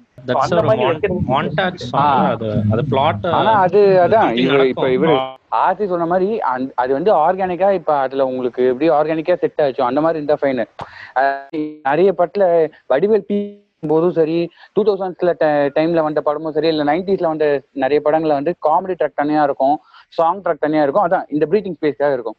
இப்ப விசாரணை வந்து 1.5 மணி நேரம் 1.25 மணி நேரம் தான் படம் இருக்கும்போது அது நல்ல படம் இல்லை, ஒர்க் அவுட் ஆச்சு ஒர்க் அவுட் ஆகலங்கிறலாம் தாண்டி அதுல ஒரு இன்டென்ஸ் இருக்கும். அந்த இன்டென்ஸை கம்மி பண்றதுக்காக சாங்ஸாவோ காமெடியாவோ எல்லாம் போயிருக்க மாட்டாங்க. அவரு சொல்லும் போது ஏதோ ஒரு இன்டர்வியூல வந்து மியூசிக் மூலியமா நான் கொஞ்சம் டோன் டவுன் பண்ண ட்ரை பண்ணேன் அந்த இன்டென்சிட்டி அப்படின்ற மாதிரி சொல்லியிருக்காங்க. ஸோ கிரியேட்டிவா வேற ஏதாவது ஒரு வகையா யூஸ் பண்ணலாம், ஒரு சீனாவோ இல்ல இந்த மாதிரி மியூசிக்கலாவோ அந்த மாதிரி ஏதோ ஒரு வகையா ஒர்க் பண்ணி அந்த இன்டென்சிட்டியை கொடுக்கலாம், இல்ல அந்த பிரீத்திங் ஸ்பேஸ் கொடுக்கலாம், இல்ல அந்த மாதிரி வேற என்ன வேணா பண்ணலாம். எனக்கு இன்னொரு லேயரே சொல்றேன் பாரு நான் அதுல. அது எப்படின்னா எனக்கு ஹியூமரோ இல்ல சாங்கோ, ஹியூமர் கூட விட்டுரு, அது வந்து அவங்க சைட் ட்ராக்கா தான் யூஸ் பண்ணிருக்காங்க. நீ சாங்கை யூஸ் பண்றேன்னா song should go hand in hand with the movie. எனக்கு என்னன்னா இப்போ டேரக்டர் சொல்லுவோம் அப்படி எப்படின்னா, ஏன்னா படம் எழுதும் போதே சாங் எழுதுவேன் ஜி கௌதம்னு சொல்லுவாரு. அந்த படம் எழுதும் போது இன்ட்ரோ வச்சுதான் நான் இன்ட்ரோவே எழுதுவேன்றத சொல்லுவேன். ஸோ உனக்கு அந்த அளவுக்கு ஹேண்ட் இன் ஹேண்ட் போகலைன்னா எனக்கு அந்த பாட்டு தேவையில்லைன்னு இருக்கும். நீ வந்து ஒரு தீமை இருக்கிற ஃபீலை என்ஹான்ஸ் பண்றதுக்காக ஒரு ஷிஃப்ட் கொடுக்குற ஒரு பாட்டை வச்சு ஒரு ஷிஃப்ட் கொடுக்குறேன்னா தட் கோஸ் வெல், அது ஒர்க் ஆகும். ஆனா நீ ஒரு ரைட்டிங்ல உங்ககிட்ட இருக்கிற ஷேடோனஸை காமிக்கிறதுக்கு மறைக்கிறதுக்காக நீ ஒரு பாட்டு யூஸ் பண்றேன்னா அப்ப நீ ஃபூல் பண்ற. அது வந்து அந்த உன்னோட மறைக்கிற ரைட்டிங்கை நீ ஃபீல் பண்றதுக்கு பதிலாக சாங்கை வச்சு அதை ஏமாத்திக்கிறேன்ற மாதிரி தானே. ஸோ ரெட் லேபிள் உங்ககிட்ட ஒரு கேள்வி கேட்கறேன் நான். இந்த மாதிரி வந்து இந்த சாங் இங்க இருக்கணும், இந்த சாங் இப்படி பிளேஸ் ஆகணும், இதனால என்ன இம்பாக்ட்ன்னு சொல்லிட்டு யோசிச்சு எழுதுறதா கௌதம் மேனன் சொன்னாருன்னு சொன்னீங்க. அவருடைய one of the all time blockbuster படம் வேட்டையாடு விளையாடு, அதுல வந்து வர ஒரு நல்ல பாட்டே வந்து எனக்கு டிஸ்ட்ராக்ட் பண்ணுதுன்னு சொல்லிட்டு நம்ம ஆர்சி சொன்னாங்க. இதை பத்தி நீங்க என்ன நினைக்கிறீங்க? இதை பத்தி நான் நிறைய நினைக்கிறேன். ஆனா இப்போ வந்து ஒன்று மட்டும் நான் சொல்ற விஷயத்துல எனக்கு வந்து அந்த பாட்டு டிஸ்ட்ராக்ஷனா தெரியல. எனக்கு அவங்க அவர் சொல்ற பாயிண்ட் எனக்கு புரியுது. ஆனா விஷயம் என்னன்னா என்னை பொறுத்த வரைக்கும் அந்த சாங் வந்து மூட எனக்கு வந்து லிக்விடேட் பண்ணல. எனக்கு அந்த சாங்கோட ஃப்ளோல தான் இருந்துச்சு. ஏன்னா அந்த சாங் அந்த பீட்டுக்கு தகுந்த மாதிரி சைட்ல அது ஓடிக்கிட்டே இருக்கும். இந்த பழைய படத்துல நான் பார்த்திருக்கேன், இப்போ வந்து சீன் ஓடிக்கிட்டே இருக்கும்போது ஏதோ ஒரு முக்கியமான ப்ரெஷர் திங்ஸ் ஓடிட்டு இருக்கும், ஆனால் பாட்டும் சைட்ல ஓடிட்டு இருக்கும். அது ஒரு மாதிரி டிஃப்ரெண்டா இருக்கு அந்த காம்பினேஷன். எனக்கு அந்த மாதிரி ஒரு காம்பினேஷனாக தான் அது பட்டுச்சு. ஸ்டில் புரியுது எனக்கு அந்த விஷயம் கொஞ்சம் லைட்டாக ஃபோர்ஸ்டாக இருக்குன்றது புரியுது. எனக்கு அந்த அளவுக்கு ஆனால் அது வந்து ரொம்ப பேட் இம்பாக்ட் இல்லை. நான் கௌதம் எனக்கு அந்த விஷயத்துக்கான ப்ரோ சொல்லலை, எனக்கு அந்த ஐடியாவுக்கு வந்து நான் ப்ரோவாக இருக்கேன். அந்த ஐடியா கரெக்ட். ஒரு கதை எழுதும்போது நீ பாட்டோட எழுதுனா அது ஃபீல் கரெக்டா இருக்கும். எனக்கு அந்த பாட்டு எடுத்து வைக்கும் போது கொஞ்சம் தனியா போய் ஒரு 5 பாட்டு நான் பண்ணிட்டு திருப்பி வந்து அந்த 5 பாட்டை ஷூட் பண்றதுக்காக நான் ஒரு கதை எழுதுறேன்ற மாதிரி இருக்குன்னா அது தேவையில்லை எனக்கு. அதேதான் அந்த ஐட்டம் சாங்கே ஜென்ரலா நிறைய பேருக்கு வந்து எதுக்கு அப்படின்னு கேட்பாங்க. நிறைய மாற்று கருத்து இருக்கும். ஒரு சில பேருக்கு பிடிக்கும், ஒரு சில பேருக்கு இது தேவையே இல்லை அப்படின்னு தோணும். இப்போ என்னன்னா இந்த நெருப்பேசிக்கு முக்கிய நெருப்பு, அதுக்கப்புறம் நம்ம ஜெய்ஹிந்த்ல ஒரு பாட்டு வரும், இது எல்லாமே எனக்கு கிட்டத்தட்ட ஒரே டெம்ப்ளேட் தான் அந்த படம். ஆனா அந்த பாட்டு மூலியமா நடுவில் வந்து கதை நவுந்துக்கிட்டு தான் இருக்கும். ஆனா அந்த பாட்டை நீங்க முழுமா தேவையில்லைன்னு நம்ம சொல்ல முடியாது. இப்ப நீங்க பாத்துக்கிட்டீங்கன்னா அந்த நெருப்பேசிக்கு முக்கிய நெருப்பேலையே கூட நடுவில் வந்து கமல் வந்து என்னென்னவோ பண்ணிருப்பாப்புல, இங்க போவார் அங்க போவார் அதெல்லாம் காமிச்சிட்டு இருப்பாங்க. ஸோ சம்திங் இஸ் மூவிங்ல அந்த பாட்டு என்னதான் டான்ஸ் நம்பரா இருந்தாலும் சம்திங் இஸ் மூவிங். ஏன்னா உங்களுக்கு பெஸ்ட் எக்ஸாம்பிள் வந்து அதான் கேப்டன் பிரபாகரன் இருக்கு. நம்ம கருணா படத்திலேயே கூட ஏ சப்பா இருக்குது. அதுல என்னதான் அந்த மாறுவேஷத்துல எனக்கு மாறுபட்ட கருத்து இருந்தாலும் இந்த பாட்டு வந்து டோட்டலி கன்வின்சிங் மாறுவேஷம் பாடலடா. அப்புறம்னா ஏங்க அப்படி பாக்க போனா நம்ம கூடின்னு ஒரு படம் சரத்குமார் நடிச்சாரு, அதுல அவன் ராதாரவி பொண்ணே வந்து ஆடுதான், ராதாரவில கண்டுபிடிக்க முடியாது. இதெல்லாம் என்ன சொல்றீங்க? இல்ல அதுக்கெல்லாம் யாரா மியூசிக் பேக்ரவுண்ட் போறது பின்னாடி நீ என்ன சொல்றது? அவங்க பாடுறாங்க, நீ கதைப்படி ஆக்சுவலா என்னன்னா அவங்க அண்டர் கவர்ல போயிட்டு பாடுறாங்க. ஆமா தானே, அந்த லாஜிக்கெல்லாம் ஆக்சுவலா பார்த்தா எப்படி வாய்ஸ் வந்து நல்லா மாறுது, யாரா பின்னாடி மியூசிக் போறா, இந்த மாதிரி ஏகப்பட்ட நீ எப்பாடி பிரபா விட்டா கொடூர் வேதுக்கு பாப்பா லாஜிக் இல்ல சார் அப்படின்ற மாதிரிதான். அப்படி பார்த்தா ஒரு ஹீரோ ஒரு சிங்கரோட வாய்ஸ் தான் 5 பாட்டையும் பாடணும். இந்த மாதிரி 5 பேர் பாட வேண்டிய பாட்டை ஒருத்தர் பாடினா ஒருத்தர் மட்டும் தான் வாழ்ந்துட்டு இருப்போம் நம்ம இண்டஸ்ட்ரியில. இப்ப நீங்க எல்லாரும் வந்து பிரேக் ஆகுறது, அந்த ஸ்பீடை இம்பாக்ட் பண்ணுதுன்றவங்க சம்டைம்ஸ் ஸ்பீடை பூஸ்ட் பண்ணிருக்கல சில சாங்ஸ், இல்ல வந்து மூட வந்து இன்னும் கொஞ்சம் என்ஹான்ஸ் பண்ணிருக்கல. கண்டிப்பா என் மைண்ட்ல வந்து செட் ஆச்சு. டாப் ஆஃப் தேட் வந்துன்னா இப்போ முத்துல வந்து விடுகதை அந்த வாழ்க்கை கிளைமேக்ஸ்க்கு ஜஸ்ட் முன்னாடி டோனை செட் பண்ணி ரஜினியோட அந்த ஃபீல் அப்படி இப்படின்னு செட் ஆகி அப்புறம் உனக்கு வந்து அது பில்டு டுவர்ட்ஸ் கிளைமேக்ஸ் பில்ட் ஆகுது. அதே சமயம் படத்துக்கு இதுக்கும் சம்பந்தமே இருக்காது. அதாவது முக்கியமா ஒரு அவன் வந்து கிளைமேக்ஸ் நோக்கி போகுது, என்ன நடக்குதுன்னே தெரியாது, திடீர்னு பார்த்தா உனக்கு அப்படி போட்டு பாட்டு வரும். பட் ஆனாலும் அது வந்து அதை படத்தை இம்பாக்ட் பண்ண மாதிரி, அதாவது ஃப்ளோவை இம்பாக்ட் பண்ண மாதிரி தெரியல, இன்னும் கொஞ்சம் ஃபாஸ்ட் ஆக்கின மாதிரி தான் எனக்கு தோணுச்சு. இல்லை ஆக்சுவலி உனக்கு வந்து மைண்ட்ல வந்து என்னடா அது திடீர்னு பாட்டை போட்டாங்களேன்னு உனக்கு யோசிக்க வைக்கல. அந்த டைம் டக்குன்னு அப்படியே ஒரு ஃப்ளோல ஹைக்கு போச்சு, அப்படியே படமும் அப்படியே நெக்ஸ்ட் சீன் பார்த்தீங்கன்னா வந்து வில்லன் துரத்திட்டு வருவான், அப்படியே அது கொஞ்சம் அப்படியே ஃப்ளோ ஆயிடுச்சு. அதேதான் இந்த மாதிரி பார்த்தோன்னா நிறைய படம் இருக்கு. இந்த நாடோடிகள்ல சம்போ சாங் இருக்கு. ஸோ அதுவும் வந்து பயங்கரமா லிஃப்ட் பண்ணி கொடுக்கும். தூள்ல வந்து கிளைமேக்ஸ்ல ஒரு பாட்டு வரும், பறவை முடியுமாலாம் பாடுவாங்க. அதுவே ஆக்சுவலா வந்துட்டு அந்த ஒரு ஆல்ரெடி ஃபைட் சீனுக்கு வந்து பயங்கர பில்டப்பா இருக்கும். அந்த சாங்ஸ் எல்லாமே ஃபைட்லாம் நம்புற மாதிரி இல்லைனாலும் அது பயங்கரமா பில்டப் பண்ணி கொடுக்கும். அதுக்கப்புறம் வந்து பார்த்தோன்னா ஆக்சுவலி அந்த சாங் வந்து ஒரு ஹிஸ்டரி இருக்கு. அது ஆக்சுவலி வந்து தூக்கிட்டாங்களா அந்த படத்துல இருந்து, தரணி தான் தூக்கிட்டாப்லையா. அது வித்யாசாகர் அதை வச்சாதான் நீ ரிலீஸ் பண்ண அப்படின்ட்டாரான். ஏன்னா அந்த பாட்டு எடுத்தீங்க அப்படின்னு அது ஒர்க் ஆகாது நிறைய பேர் சொன்னாங்க தரணி கிட்ட. அதனால நான் தரணி வந்து மத்த பேர் ஒர்க் ஆகாதுன்னு சொல்லிட்டாங்க அப்படின்னு சொல்லிட்டு தூக்குறேன் அப்படின்னு சொல்லிட்டு தூக்கிட்டாரான். இல்ல நீ போடு ஒர்க் ஆகுன்னு சொல்லி அந்த பாட்டை ஃபோர்ஸ் பண்ணி வச்சது வந்து வித்யாசாகர். இதே மாதிரி பாத்தீங்கன்னா ஒரு சீனு, அதாவது வந்துட்டு வேற லெவல்ல வந்துட்டு அந்த பாட்டோட மியூசிக் ஸ்டார்ட் ஆகுதுல இருந்து ரிஃப்ட் ஆகி வந்து பாத்தீங்க அப்படின்னா அது வரைக்கும் ஒரு நார்மலா ஒரு காமெடி டிராமா மாதிரி போயிட்டு இருந்த படம்.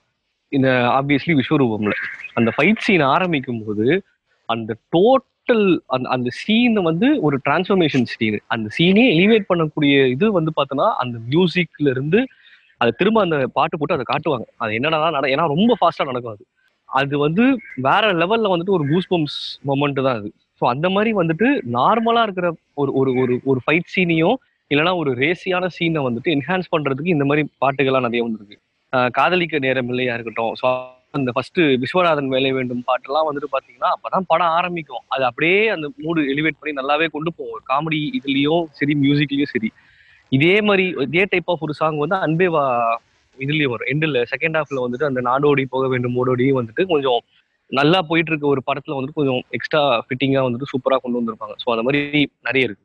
எனக்கு இந்த எலிவேட் பண்ற சாங்னா நான் 2 டைப்பா பாக்குறேன். ஒன்னு மாண்டேஜா, அப்படி இல்லைன்னா டான்ஸ் நம்பர் இருந்தும் அதை எலிவேட் பண்ற மாதிரி பாக்குறேன். எனக்கு வந்து ஒரு பாட்டு கண்டிப்பா எப்பயுமே ஞாபகம் வரும்.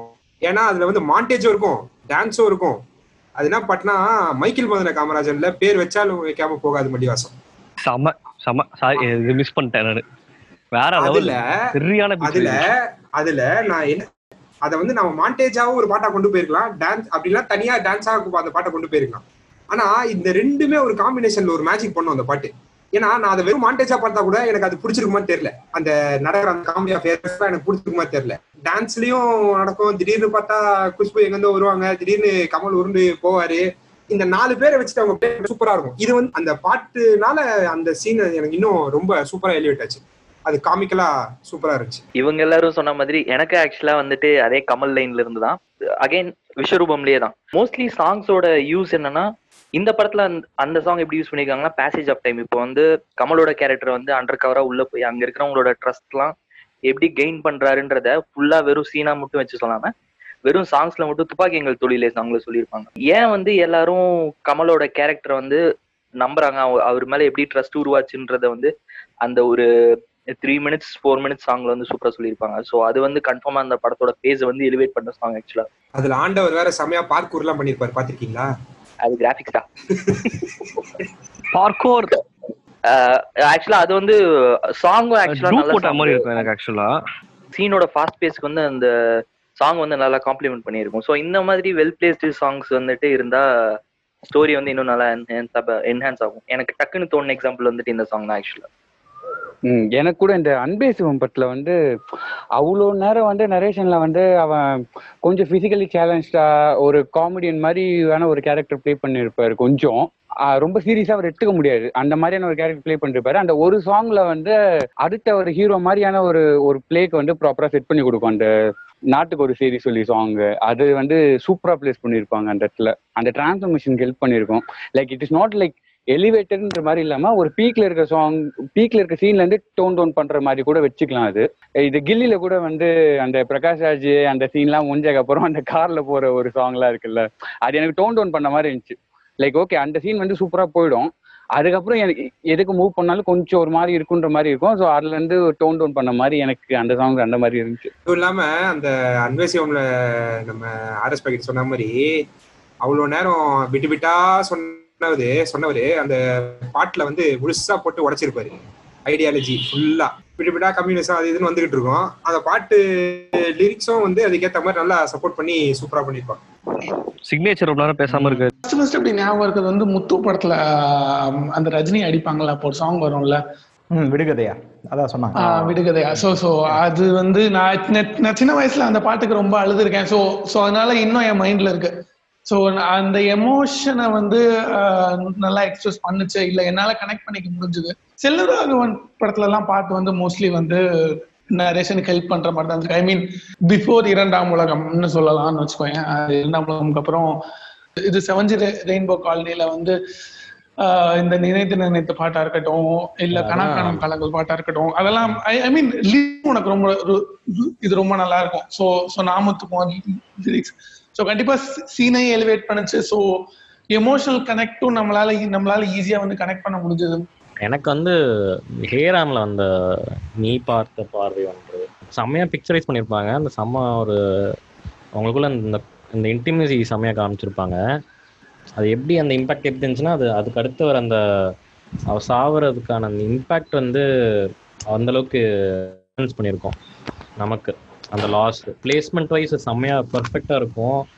அண்ட் எல்லாமே சேர்ந்துருக்கும். அந்த மியூசிக்கு அது அவங்க ரெண்டு பேரும் நடித்த விதம் எல்லாமே நமக்கு அந்த அந்த நம்ம ரெடி பண்ணியிருக்கோம். அந்த லாஸுக்கு கட்ஸ் வேற செம்மையா இருக்கும், செம்ம மேட்ச் கட் இருக்கும். அந்த நீ பார்த்த இப்போ நம்ம முதல்ல வந்து சாங்ஸு எல்லாருமே ஒரே இதில் தான் இருக்கும். சாங்ஸு தேவை இருக்கட்டும், பட் அதே சமயம் அது அதாவது அந்த ஃப்ளோ வந்து தடுக்கக்கூடாது. ஆனால் இன்னொரு பிரச்சனை வந்து சாங்ஸ்க்கு நம்ம வந்து அவ்வளோ பட்ஜெட் ஒதுக்குது. இப்போ நீ பார்த்தீங்கன்னா ஒரு படத்தில் வந்து காஸ்டோட காசு சேலரிக்கு அடுத்து அதிகமாக ஸ்பெண்ட் பண்ணுற ஒரு விஷயம்னா சாங்குக்கு தான். அந்த சாங் அவ்வளோ ஸ்பெண்ட் பண்ணுறது அந்த படத்துக்கு வர்த்தன்னு நினைக்கிறேன். ஒவ்வொரு படத்துலையும் இல்ல இது நான் என்ன சொல்லுவேன்னா நம்ம ரெண்டு சொன்ன மாதிரி வந்து லேசி ரைட்டிங் தான். ஸோ அவங்களால ரைட்டிங்ல கான்சென்ட்ரேட் பண்ணாம வந்து சரி சாங்கை போட்டு நம்ம நம்ம நம்ம நம்ம சாங்ஸ்ல ஸ்பெண்ட் பண்ணி ஸோ அதை வச்சு மூவி எலிமேட் பண்ணலான்னு ஸோ அவங்க ட்ரை பண்றது தான். ஸோ அதுதான் ஒரு முக்கியமான ரீசன் சொல்லுவேன். லேசி ரைட்டிங் தான் இதுக்கும் காரணம். அதனாலதான் வந்து இவ்வளோ ஸ்பெண்ட் பண்றாங்க. ஸ்பெண்ட் பண்ணி உனக்கு அவ்வளோ அந்த அளவு அவுட்புட்டும் வரதில்லை. இப்போ சங்கர் பார்த்தோன்னா வந்து ஒவ்வொரு பாட்டுக்கும் சிவாஜி படத்துலாம் காரணம்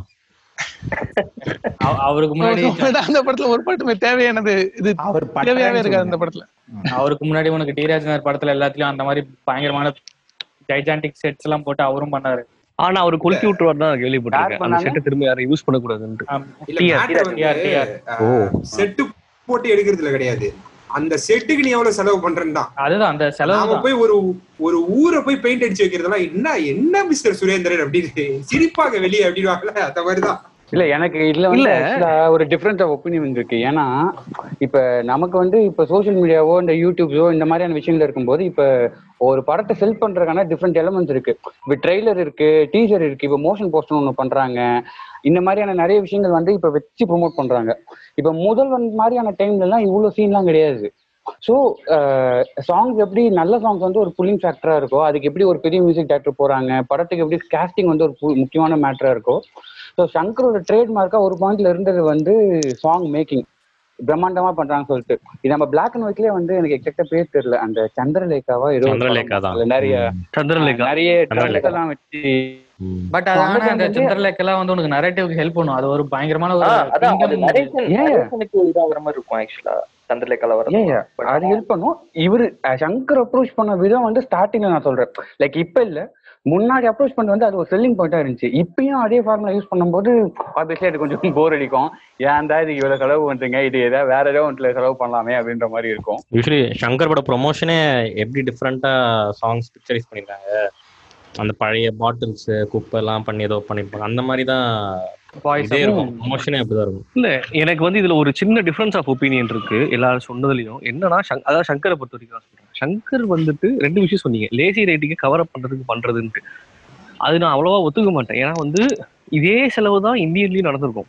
இந்தியன்ல வந்துட்டு நம்ம செஞ்சிக்கோட்டையில போட்டு பண்ண அந்த சாங்கா இருக்கட்டும், இல்லைன்னா வந்துட்டு அந்த அகடாங்கு நாங்க சாங் வந்து பயங்கர செலவுல எடுத்து அந்த டைம்ல வந்து பயங்கர செலவுல கிராஃபிக்ஸ் எல்லாம் பண்ணி எடுத்த சாங்கு, அதே மாதிரிதான் மாயா மச்சந்திர சாங் எல்லாமே. ஆனா அது வந்து லேசி ரேட்டிங் கவர் பண்ணது கிடையாது. ஸோ சங்கர் வந்துட்டு அதுக்கு முன்னாடி வந்து காதலன் படத்துல வந்து என்னவலே சாங் வந்து கொஞ்சம் கிராஃபிக்ஸ் பண்ணதுல கொஞ்சம் அப்கிரேட் ஆகி கொஞ்சம் பிக்சரைசேஷன்ல கான்சென்ட்ரேட் பண்ணி கொஞ்சம் கிராண்டரா காட்டணும், படத்துல இருக்கிற ஒரு ஆஸ்பெக்ட கிராண்டா காட்டணும்னு எடுக்க ஆரம்பிச்சு. அது ஒரு ட்ரேட்மார்க் ஆகி முதல்வன்லயும் ஃபாலோ ஆச்சு, பாய்ஸ்லயும் ஃபாலோ ஆச்சு, ஜீன்ஸ்ல ஃபாலோ ஆச்சு. ஜீன்ஸ்ல வந்துட்டு பாத்தீங்கன்னா பயங்கரமா செலவு பண்ணி இந்த வேர்ல்டு ஃபுல்லா வந்துட்டு போய் எடுத்திருப்பாங்க. அதுக்கப்புறம் வந்து அன்னியன். ஸோ அது ஒரு ட்ரேட்மார்க் மாதிரி செட் ஆயிடுச்சு சங்கருக்கு. ஸோ அதனால வந்து அவரு பொறுத்த வரைக்கும் பாத்தீங்கன்னா, இன்ஃபேக்ட் இந்த எந்திரன் படத்துல வந்துட்டு எந்திரன் 2.2ல வந்துட்டு அவருடைய ஒரிஜினல் இன்டென்ஷன் பாட்டு இல்லாம வைக்கணும்ன்றதுதான் கேள்விப்பட்டேன் நான். பட் ஆனா அந்த ட்ரேட்மார்க் மிஸ் ஆயிருமேன்றதுனாலே ஒரு ரெண்டு பாட்டு உள்ள வச்சு அது கொஞ்சம் பிக்சரைஸ் பண்ற மாதிரி, அதுல ஒரு பாட்டு மட்டும் பிக்சரைஸ் பண்றாங்க ப்ராப்பரா, இன்னொன்று வந்து கொஞ்சம் ஃபைட்டுக்கு உள்ள வர மாதிரி தான் இருக்கும். அந்த மாதிரி கொஞ்சம் மூவ் பண்ணி தான் கொண்டு வந்திருப்பாங்க. ஸோ அவரு வந்து லேசி ரைட்டிங்க வந்துட்டு ஸ்டாப் பண்றதுக்கு இந்த அப்ரோச் எடுக்கல. ஸோ அவரை பொறுத்த வரைக்கும் என்னன்னா, சங்கரை பொறுத்த வரைக்கும் இட்ஸ் ஹிஸ் ட்ரேட்மார்க். அந்த ட்ரேட்மார்க் ஃபாலோ பண்றதுக்கு அவர் எல்லா படமும் பண்றாரு. ஆமா, அது இன்னொரு விஷயம் என்னன்னா, இப்ப ஐபட்ல வந்து ஆக்சுவலா அது இன்னும் கொஞ்சம் எஃபிஷியன்ட்டா வேற யூஸ் பண்ணிப்பாரு. யூஸ்வலா பாட்டு எடுக்கிறாங்க, படத்தோட யூஸ் பண்றாங்க தாண்டி இந்த பெப்பே ஜீன்ஸுக்கு எல்லாம் வந்து அந்த சாங்ல இருந்து எட்டு ஆட் கட் பண்ணி போட்டுருந்தாங்க. சோ அதுக்கும் செல் பண்ணாங்க. சோ இந்த மாதிரி விஷயங்கள அதுவும் ஒரு மானிட்டைஸ் பண்ணுது படத்தை பொறுத்த வரைக்கும். நீங்க சொல்றது எல்லாமே வந்து மூவியோட பிளாட் எலிவேட் பண்ணல, இல்ல மூவியோட ஃப்ளோக்கு ஹெல்ப் பண்ணல. ஒரு கமர்ஷியல் ஐலா இப்போ ஐலா ஐலை சாங் வந்து என்னதான் பிராண்டிங் போட்டாலும் அது மூவிக்கு சம்மந்தம் இல்லன்னு நம்ம சொல்ற முடியாது. ஆக்சுவலி ஆட் ஃபிலிம் பண்றாங்க, அதுல சம்மந்தம் இருக்கு. நீ வந்து இப்போ வைதிஸ் கொலவரிமே பாட்டு எடுத்துட்டு அதுல 20 பிராண்டை நீ கொண்டு வச்சேன்னா அங்க பிரச்சனை வருது. ஆனா ஐலா ஐலா சாங்ல கதையில வந்துரும். உனக்கு வந்து அந்த விஷயத்த சங்கருக்கு பேசிக்கா என்னன்னா, சங்கருக்கு லேசி ரேட்டிங் எல்லாம் தாண்டி சங்கருக்கு வந்து அது பிடிக்கும். நீ வந்து கிராண்டா பண்றது, உனக்கு வந்து ஒரு அந்த விஷயத்த வந்து ரொம்ப சூப்பரா பண்றது, அதோட ஃபீல்டு, அதோட எக்ஸ்பர்டீஸ்.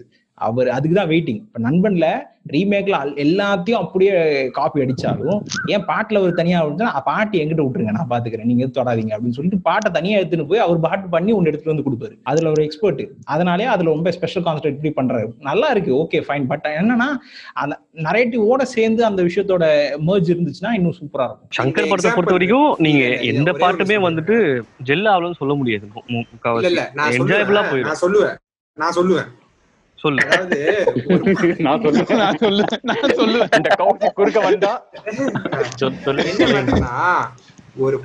ஜெல் ஆகுதுன்னா அதுக்கு நீ அவ்வளவு செலவு பண்றது தப்பு இல்ல. ஓகே, நீ செலவு பண்ணிட்டு போங்க, அவன் பிரச்சனை இல்ல. இப்ப எனக்கு தெரிஞ்சு அன்னியன் படத்துல அந்த ரெண்டக்க சாங் வரும் தெரியுமா, அந்த சாங்க பிக்சரைஸ் பண்றதுக்கு ஒரு தெரு ஃபுல்லா பெயிண்ட் அடிக்கணும் அவசியம் உனக்கு. ட்ரெயினுக்கு பெயிண்ட் அடிக்கிற பிளான் வேற இருந்துச்சு, அது பண்ண முடியலன்னா அது கேன்சல் பண்ணிடுங்க. அதுதான் நண்பர்ல பண்ணிட்டாங்க, அது ஓடி அது வேற டிபார்ட்மென்ட். சீக்கிரம் அப்படியே அட்லீஸ்ட் வாங்க, அந்த ஆசி இதுக்கு தீத்துட்டாங்க. அதுக்கு தான் நான் வரேன். அந்த பண்ணுது காஜலகரோட முயலா மாத்துது. அந்த பாட்டுக்கு தேவையா? ஏதாவது சம்பந்தம் இருக்கா?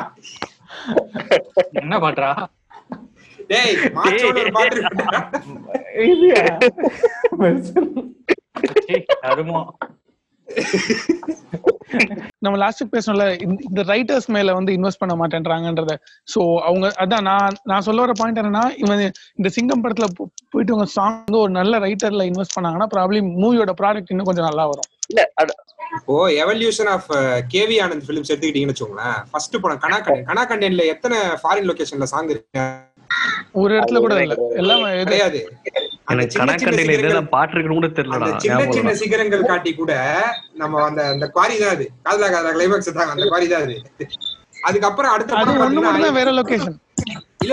அயன் இருக்கு. அயன்ல ஓகே, உங்களுக்கு வெளியே போறான், ஃபாரின் லொகேஷன் அது கூட ஓகே.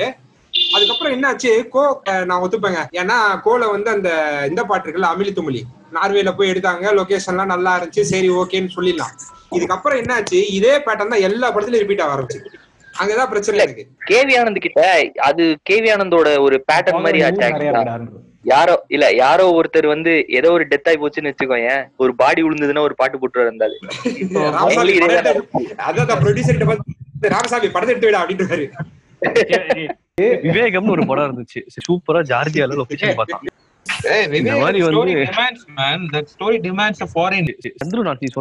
ஒத்துக்கிறேன் விவேகம் படத்துக்கு வந்து அது டிமாண்ட் ஆகுது. ஆனா அது முதல்ல நீ அந்த ஸ்டோரின்னு சொல்றது நான் ஒத்துக்க மாட்டேன். அந்த படம் தான் எடுப்பேன் நான் சொன்னது, நான் ஒத்துக்க மாட்டேன். அந்த சொன்னதுலயே ஒரு பாயிண்ட் இருக்குது, என்னன்னா விவேகம் ஸ்டோரி டிமாண்ட்ஸ், சரி நீ ஃபாரின்ல எடுத்துட்டு போ. ஆனா என்ன மேட்டர்னா அந்த கோலவீழியம்மா ராஜகாளியம்மா பாளையத்தம் அந்த பாட்டை இங்கேயே சூப்பரா எடுத்தாங்க, அதையே அங்க போய் ஃபாரின்ல எடுக்கணும்னு கேக்குறேன் நான். ஏன்னா வந்துட்டு அஜித் வந்து அந்த படத்துக்காக வந்துட்டு எக்ஸசைஸ் பண்ணிருக்காரு. அவரு சட்டையை கழட்டணும்ல, அவருனா சல்மான் கான் எல்லா படத்தையும் சட்டையை கழட்டுறது, அவர் சட்டையை கழட்டுறதுக்கு ஒரு பில்டப் வேணும், அதனால வந்துட்டு காய்ச்சல் வேணும் இல்ல, அவரு கட்டையை கழட்டுறது வேணும். ஒண்ணு மட்டும் நீ எங்க தலைய பத்தி பேசுனா அப்புறம் எனக்கு வேலாயுதம் படமும் கண் முன்னாடி வந்து பேசுவாய். இப்ப நீ பார்த்ததுல இருந்து இப்ப வரைக்கும் இப்போ சாங்ஸ் யூஸ் பண்றதுல ஏதாவது புதுசா டெக்னிக்ஸோ இல்ல ஏதாவது டிஃப்ரெண்டா ட்ரை பண்றாங்கன்னு நினைக்கிறியா, இல்ல அதே மாதிரி திருப்பி திருப்பி சேம் யூசேஜ் தான் இருக்குன்னு பாக்குறியா? ஒரு ஃபிளாஷ்பேக்கு ஒரு சாங்கோ இல்ல வந்து ஒரு இன்ட்ரோடக்ஷன் சாங்கு, அண்ட் அட்லீஸ்ட் அந்த இன்ட்ரோடக்ஷன் சாங்ல கூட ஏதாவது புதுசா இப்ப ட்ரை பண்றாங்கன்னு நினைக்கிறியா? இன்ட்ரோடக்ஷன் சாங்ல புதுசா ட்ரை பண்ற மாதிரி இல்ல எனக்கு, இல்ல மொத்தமா இல்ல டோட்டல் ஓவரால் சாங் பேட்டர்னே பார்த்தா அப்பத்துல இருந்து அதே தான். இன்ட்ரோடக்ஷன்ல ஹீரோ செல்ஃப் பிரைசிங் இல்ல அதர எல்லாரும் குளோரிஃபை பண்ற மாதிரி அது ஒரு பேட்டர்ன் வரும், அதேதான் இன்னும் அதே பேட்டர்ன்ல தான் போயிட்டு இருக்குது. இந்த சாங் யூஸ் பண்றதுல பேட்டர்ன் ஓகே, ஒரு லவ் சாங்கு, ஒரு இன்ட்ரோ சாங்கு, ஒரு கிளைமேக்ஸ்ல ஒரு புத்து பாட்டு எல்லாம் அட்லீஸ்ட் அந்த சாங் பிக்சரைசேஷன்ல உனக்கு ஏதாவது டிஃபரன்ஸ். அதாவது இப்போ சங்கர் வந்து இப்ப நம்ம என்னதான் நம்ம கரிச்சு கொட்டினாலும் சங்கரோட அந்த பண்ண ஹையை கூட இப்ப யாரும் தொட முடியல. அந்த ஜீன்ஸ்ல பண்ணதோ இல்ல காதரன்ல பண்ணதோ இல்ல முதல்வன்ல பண்ணதோ சங்கராலேயே பண்ண முடியல, அது வேற விஷயம். பட் ஸ்டில் அந்த ஒரு இது சாங்ஸ்க்கு யாரும் கொண்டு வர முடியல. இல்ல அது ஆக்சுவலா சங்கருக்கு அப்புறம் கேவி ஆனந்த் ஓரளவுக்கு கொஞ்சம் எக்ஸாக்ட் பிளேசஸ் கவர் பண்றான், அது தவிர்த்து வேற. ஆனா இப்ப ஃபர்ஸ்டோட கொஞ்சம் போகாத ஏரியாஸ் எல்லாம் கொஞ்சம் பேர் போயிட்டு இருக்காங்கல்ல. டூரிசம் சேனல் நம்ம இல்ல பாக்காத ஏரியாஸ் கொஞ்சம் கவர் பண்றது அதுதான் கொஞ்சமாச்சு எவால்வ் ஆயிருக்கு, தவிர மத்தபடி பேட்டர்ன்ல எதுவும் மத்தபடி எதுவும் இதாகலன்ற ஒன்னே ஒண்ணு. நான் பாக்குறது என்ன பேட்டர்ன் பாக்குறேன்னா, இப்ப வந்து நம்ம தமிழ் சினிமாவில வந்து டான்ஸ் நம்பர்ஸோட கவுண்ட் வந்து கொஞ்சம் கம்மியாகி மாண்டேஜஸோட கவுண்ட் ஜாஸ்தி ஆகுதுன்னு நான் நினைக்கிறேன். டான்ஸ் ஆட தெரியலன்ற நிலைமை வந்துருச்சா இருக்க ஸ்டார்ஸ்க்கு? அது உண்மை இல்ல, அது மட்டும் கிடையாது. பட் ஆனா மாண்டாஜஸ் யூஸ் பண்ணும்போது அது வந்து ஸ்டோரியோட நல்லா ஃப்ளோ ஆகும். பட் ஆனா டான்ஸ் நம்பர்ஸ் எல்லாம் யூஸ் பண்ணா அது வந்து டோட்டலா படத்துல இருந்து நம்மள வெளியில எடுத்துட்டு போற மாதிரி இருக்கு. அது வந்து மேடம் மார்க் கமர்ஷியல் மட்டும் யூஸ் பண்ணிட்டு லைக் மோஸ்ட்லி அவர் சொன்ன மாதிரி மாண்டாஜஸா மாறிட்டு, அதுல முன்னெல்லாம் உங்களுக்கு வந்து ஆல்பம் கூட வந்து பிஜிஎம் தான் ரிலீஸ் பண்ண மாட்டாங்க, இல்ல பிஜிஎம் தனியா பேர் வச்சுல எதுவும் பண்ண மாட்டாங்க, அதை வந்து ஆல்பம் கூட ஆட் பண்றாங்க. ஸோ சாங்ஸோட ஓவராலா பேட்டர்ன் இல்லாம கவுண்டே வந்து கம்மியாயிட்டா இருக்கு. டான்ஸ் நம்பர்ஸ் ஆகட்டும் இல்ல என்ன மாதிரியான சாங்ஸ் ஆனாலும் அது கொஞ்சம் கொஞ்சமா கம்மியாயிட்டே வருது. மாண்டாஜஸ் தான் எனக்கு புரிஞ்சது. எனக்கு வந்து மாண்டாஜஸோட வர பாட்டு வந்து நிறைய அந்த விஷயத்த எடுத்து அசுரன்ல எல்லுவை பூக்கலே ஆகட்டும், இல்லைன்னா வந்து உரியடியில இருக்கட்டும், உரியடியில அந்த பாட்டு வந்து அக்னி கொஞ்சம் கண்டேன் ஆகட்டும், உனக்கு வந்து அந்த மாதிரி யூஸ் பண்றாங்க இப்ப அந்த பாட்டெல்லாம். அந்த மாதிரி ஒரு ட்ரெண்ட் தான் வந்துருக்கு, அது நல்லா இருக்கு. அசுரன்ல எனக்கு தெரிஞ்சு எல்லா பாட்டுமே அப்படிதான் இருக்குன்னு நினைக்கிறேன். அந்த ஒரு சாங் மட்டும்தான் அந்த சின்ன வயசுல இருக்கிற சாங் தவிர எல்லா சாங்குமே மாண்டாஜ் மாதிரி தான் வருதுன்னு நினைக்கிறேன். மாண்டேஜ் மாதிரி தான் இருக்கு. எஸ் அதான் சொல்றேன், அந்த மாதிரி ட்ரெண்ட் தான் நல்லா இருக்கு. அந்த மாதிரி அந்த மாதிரி மாண்டேஜ் மாதிரி பார்க்கும்போது பார்த்தோன்னா எல்லாருமே சாங்ஸ் மேல ஒரு இது இருக்கும். அதான் கான்சன்ட்ரேஷன் அவுட் ஆஃப் இது போக முடியாது. நம்ம ஒரு பிரேக்கு போகும்போதோ இல்ல ஜஸ்ட் மொபைலோட அந்த மாதிரி கான்சன்ட்ரேஷன் இல்லாம ஃபுல்லா நம்ம இதுல பார்க்கலாம். சர்ச்சியா அப்ப அங்க போய் சொல்லுங்க இருங்க, வாசகம் ஒண்ணு கேட்டுக்கங்க. இதத்தான் நான் சொன்னேன், ஏழு மணி அடிச்சுட்டு மணி ஏழுன்னு யாரும் சொல்றாங்க. இதுதான் இந்த எவ்ரிதிங் இஸ் கான்செப்ட், புரியுதா? இது ஓகே போடுங்க. இதுக்கு டாபிக் வந்து யார் அதாவது மாண்டேஜஸ் தான். மாண்டேஜஸோட ட்ரெண்ட் நல்லா இருக்குன்னு அந்த மாதிரி ஹெல்த்தியா ஒரு அசுரன்ல எல்லா பாட்டுமே அந்த மாதிரி ஒரு ஷிஃப்ட் இருக்கிறது, அது மாதிரி வர்றதுக்கு நல்லா இருக்கு. ஹீரோ இன்ட்ரோடக்ஷனா வந்தா கூட பயன்ல இருக்கிற ஹீரோ இன்ட்ரோடக்ஷன் அப்படி இருக்கும். அதோட வந்து அந்த இந்த பாட்டு அந்த பலபலகர பகலானி வந்து அதுவும் கைண்ட் ஆஃப் மாண்டேஜஸ் தான். அவனோட என்னென்ன பண்ணான்ற விஷயம் தான், அது தனியா ஒரு சீனா வைக்காம அப்படி வைக்கிறது நல்லா. மேபி சென்சிபிலிட்டிஸ் மாறிடுச்சா, இன்னும் பெட்டர் பிளேஸ்மெண்டா இருக்கணும் சாங்ஸ் அப்படின்னு விருப்பப்படுறாங்களா? அது அது மட்டும் கிடையாது. ஆனா வந்து என்னன்னா இவங்க அவங்க அந்த சாங் இப்படி யூஸ் பண்ணலான்றதையும் பாக்குறாங்க. இப்போ வந்து அட்லி மாதிரி தான் எல்லாரும் இருக்காங்கன்னு என்னால சொல்ல முடியல. இப்ப ஷூமியோட பாட்காஸ்ட் ஒன்றுல சொல்லுவாங்க, அட்லியோட யூஸ் பண்ற அந்த காசு யூஸ் பண்ற மேட்டர் மெத்தட்ல சொல்லுவாங்க. அது கேட்டிருக்கீங்களா? தெரியல, நடந்த ஒரு இன்சிடென்ட் சொல்லுவாங்க. அந்த 3 செகண்டுக்கு பின்னாடி ஹாலஜன் லைட்டிங் போட்ட மேட்டர், 3 செகண்டுக்கு 11 லட்ச ரூபாய் செலவு பண்ணி 3 நாளைக்கு ஹாலஜன் லைட்டிங் போட்டு அந்த படத்துல அந்த சீன்ல யூஸே பண்ணல. 3 செகண்டுக்கா? 3 செகண்ட் விஜய் திரும்புற அந்த 3 செகண்ட் ஷாட், கண்ணாடி போட்டு திரும்புற ஷாட்டுக்கு பின்னாடி வந்து பில்டிங் ஃபுல்லா கிராபிக்ஸ்லயே மாத்திருக்கலாம், இல்லைன்னா லைட்டிங்ல மாத்திருக்கலாம். தூக்கிட்டான். அது வந்து 3 நாள் ஒர்க்கா, அது போல வேலை செஞ்சிருக்காங்களாம் அந்த விஷயத்துக்கு. ஹாலஜன் லைட்டிங் தனித்தனியா போடுறதுக்கு 11 லட்சம் ஒரு நாளைக்கு காசு செலவா. 3 நாள்லாம் யோசிச்சுப்பாரு.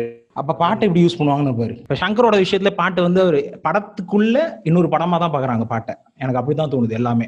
அவங்க அந்த பாட்டுல என்னால என்ன பண்ண முடியும் புதுசா, அதை எப்படி காமிக்க முடியும் ஆட் மாதிரி. இப்போ பிகில் பாத்தீங்கன்னா அந்த ஓப்பனிங் சாங் வந்து விஜய் ஃபேன்ஸாக சில பேர் வந்து இதுக்கு எதுக்கு இவ்வளவு காசு, இது எதுக்கு இவ்வளவு கூட்டம், அந்த சாங்குக்கு இவ்வளவு எதுக்கு வேஸ்ட் அப்படின்னு அவங்க இப்போ எல்லாம் நார்மல் தாக்கவே போயிருச்சு. எதுக்கு இவ்வளவு வேஸ்ட் பண்றாங்க, இதுக்கு வேற எதுக்காக யூஸ் பண்ணலாமே, வேற எதுக்காக யூஸ் பண்ணலாமேன்ற மாதிரி. இல்ல அதான் அது வந்து ஓவர் சேச்சுரேட் ஆயிடுச்சு. இப்போ நிறைய அந்த மாதிரி என்ன சொல்றது பெரிய செட்ஸ் அதெல்லாம் போட்டு எல்லாருமே பார்த்தாச்சு. முதல்ல நான் ஆல்ரெடி சொன்ன மாதிரி லொகேஷன்ஸ், நம்ம பார்க்காத லொகேஷன்ஸ் வந்து பாட்டுல காமிக்கிறாங்கன்றது வந்து ஒரு திங்கா இருந்துச்சு. பட் ஆனா இப்ப அதெல்லாம் எல்லாம் காமிச்சு இதெல்லாம் ஆல்ரெடி பார்த்ததுதானன்ற ஒரு ஃபீலிங் வந்து அவங்களுக்கு வந்துச்சு. ஸோ இப்போ என்னன்னா வெல் கிராஃப்டட் சீக்வன்சஸை தான் வந்து எல்லாரும் விரும்புறாங்கன்ற. I think Ajith fan still அந்த ஓப்பனிங் சாங் அதெல்லாம் இன்னும் விருப்பப்படுறாங்கன்னு நினைக்கிறேன்.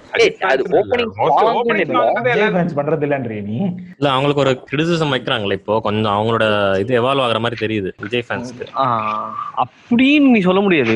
அது என்ன சொல்றது, உனக்கு வந்து ஓப்பனிங் சாங்ன்றது ஒரு மாஸ் ஹீரோ இந்த மாதிரி இருந்ததுன்னு சொன்னா கிட்டத்தட்ட வந்து இல்லையா ரஜினி கூட இன்னும் இருக்குது. இப்போ வந்து பார்த்தோன்னா இதுலதான் உனக்கு பெருசா எதுவும் வரல. ஈவன் காலால கூட காலால சொன்னா கூட வந்துட்டு ஒரு லவுக்கு ஒரு ஓப்பனிங் சாங் ஈக்குவலான ஒரு சாங்கும் உனக்கு இருந்துச்சு. அந்த இடத்துல ஒரு ஃபுட்டேஜ் மாதிரி ஒரு பாட்டு வரும். அந்த ஈவன் உனக்கு வந்து கவாலியில கூட உனக்கு வந்துச்சு. ஸோ ஒரு சில ஹீரோஸ்க்கு அவங்களுடைய ஸ்கிரீன் பிரசன்ஸ் எஸ்டாப்ளிஷ் பண்றதுக்கு இன்னமும் வந்துட்டு ஒரு ஓப்பனிங் சாங் தேவைப்பட்டுட்டு தான் இருக்குது. அது மாஸ் ஹீரோஸ்க்கு. ஏன்னா ஃபேன்ஸுக்குன்னு சொல்லிட்டு அவங்க படம் பண்ண ஆரம்பிக்கும் போது அந்த இடத்துல வந்துட்டு அவங்க அதை எதுவும் எதிர்பார்ப்பாங்க, அது வைக்கணும் அவங்க ஹீரோஸே எதிர்பார்ப்பாங்க. நீ வந்து சொல்ல போனா ஆக்சுவலா நீ வந்து சொல்ல வேண்டியது அஜித் தான் வந்துட்டு கொஞ்சம் பிரேக் பண்ணதா சொல்லலாம். நீ வந்து இந்த நேர்கொண்ட பார்வையில வந்து உனக்கு அது கிடையாது.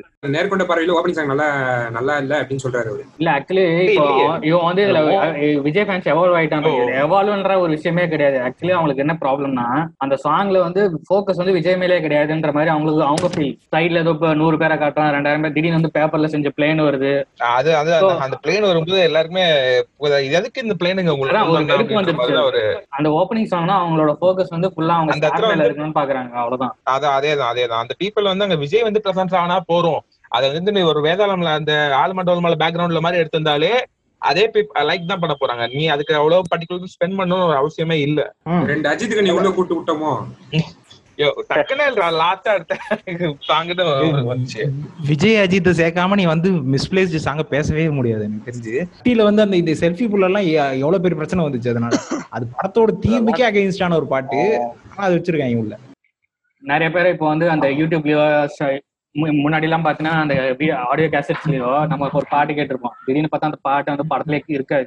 ஸோ அந்த மாதிரி அன்பிலிம் சாங்ஸ் நிறைய இருக்கு. அந்த மாதிரி அன்பிலிம் சாங்ஸ் உங்களுக்கு மைண்ட்ல வந்து ஒரு நாளில் சாங் புதுப்பேட்டை எல்லாரும் மைண்ட்லயும் இருக்கிறது. அதான் நினைக்கிறேன் நீங்க அது வேற. அதுக்கப்புறம் இது வேற. அதோட பொல்லாத பூமி வந்துட்டு படத்துல வரல. அது எனக்கு ஒரு பிரச்சனை. ஐ மீன் பாட்டு ரொம்ப சூப்பரா இருக்கும். படத்தோட தீமுக்கு பயங்கரமா செட் ஆன ஒரு பாட்டு. பட் ஆனா அது படத்துல வராது. இது 1000ல் 1 மாலை நேரம் சாங். மாலை நேரம்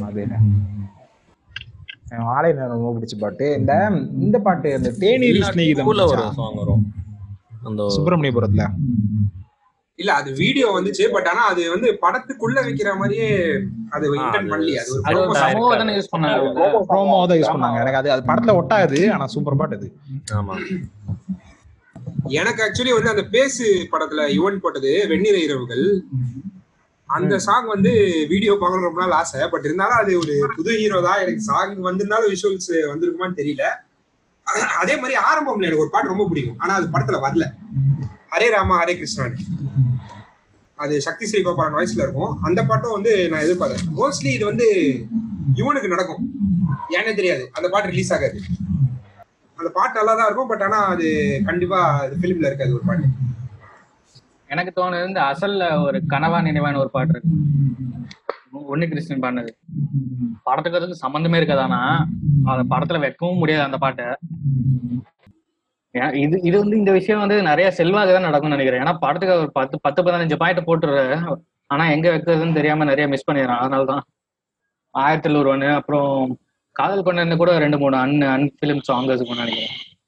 அவர் அந்த 3 படத்துல ஒரு பாட்டு சொன்னாரு, அது கூட எனக்கு ரொம்ப ஃபேவரட்டான சாங் தான்.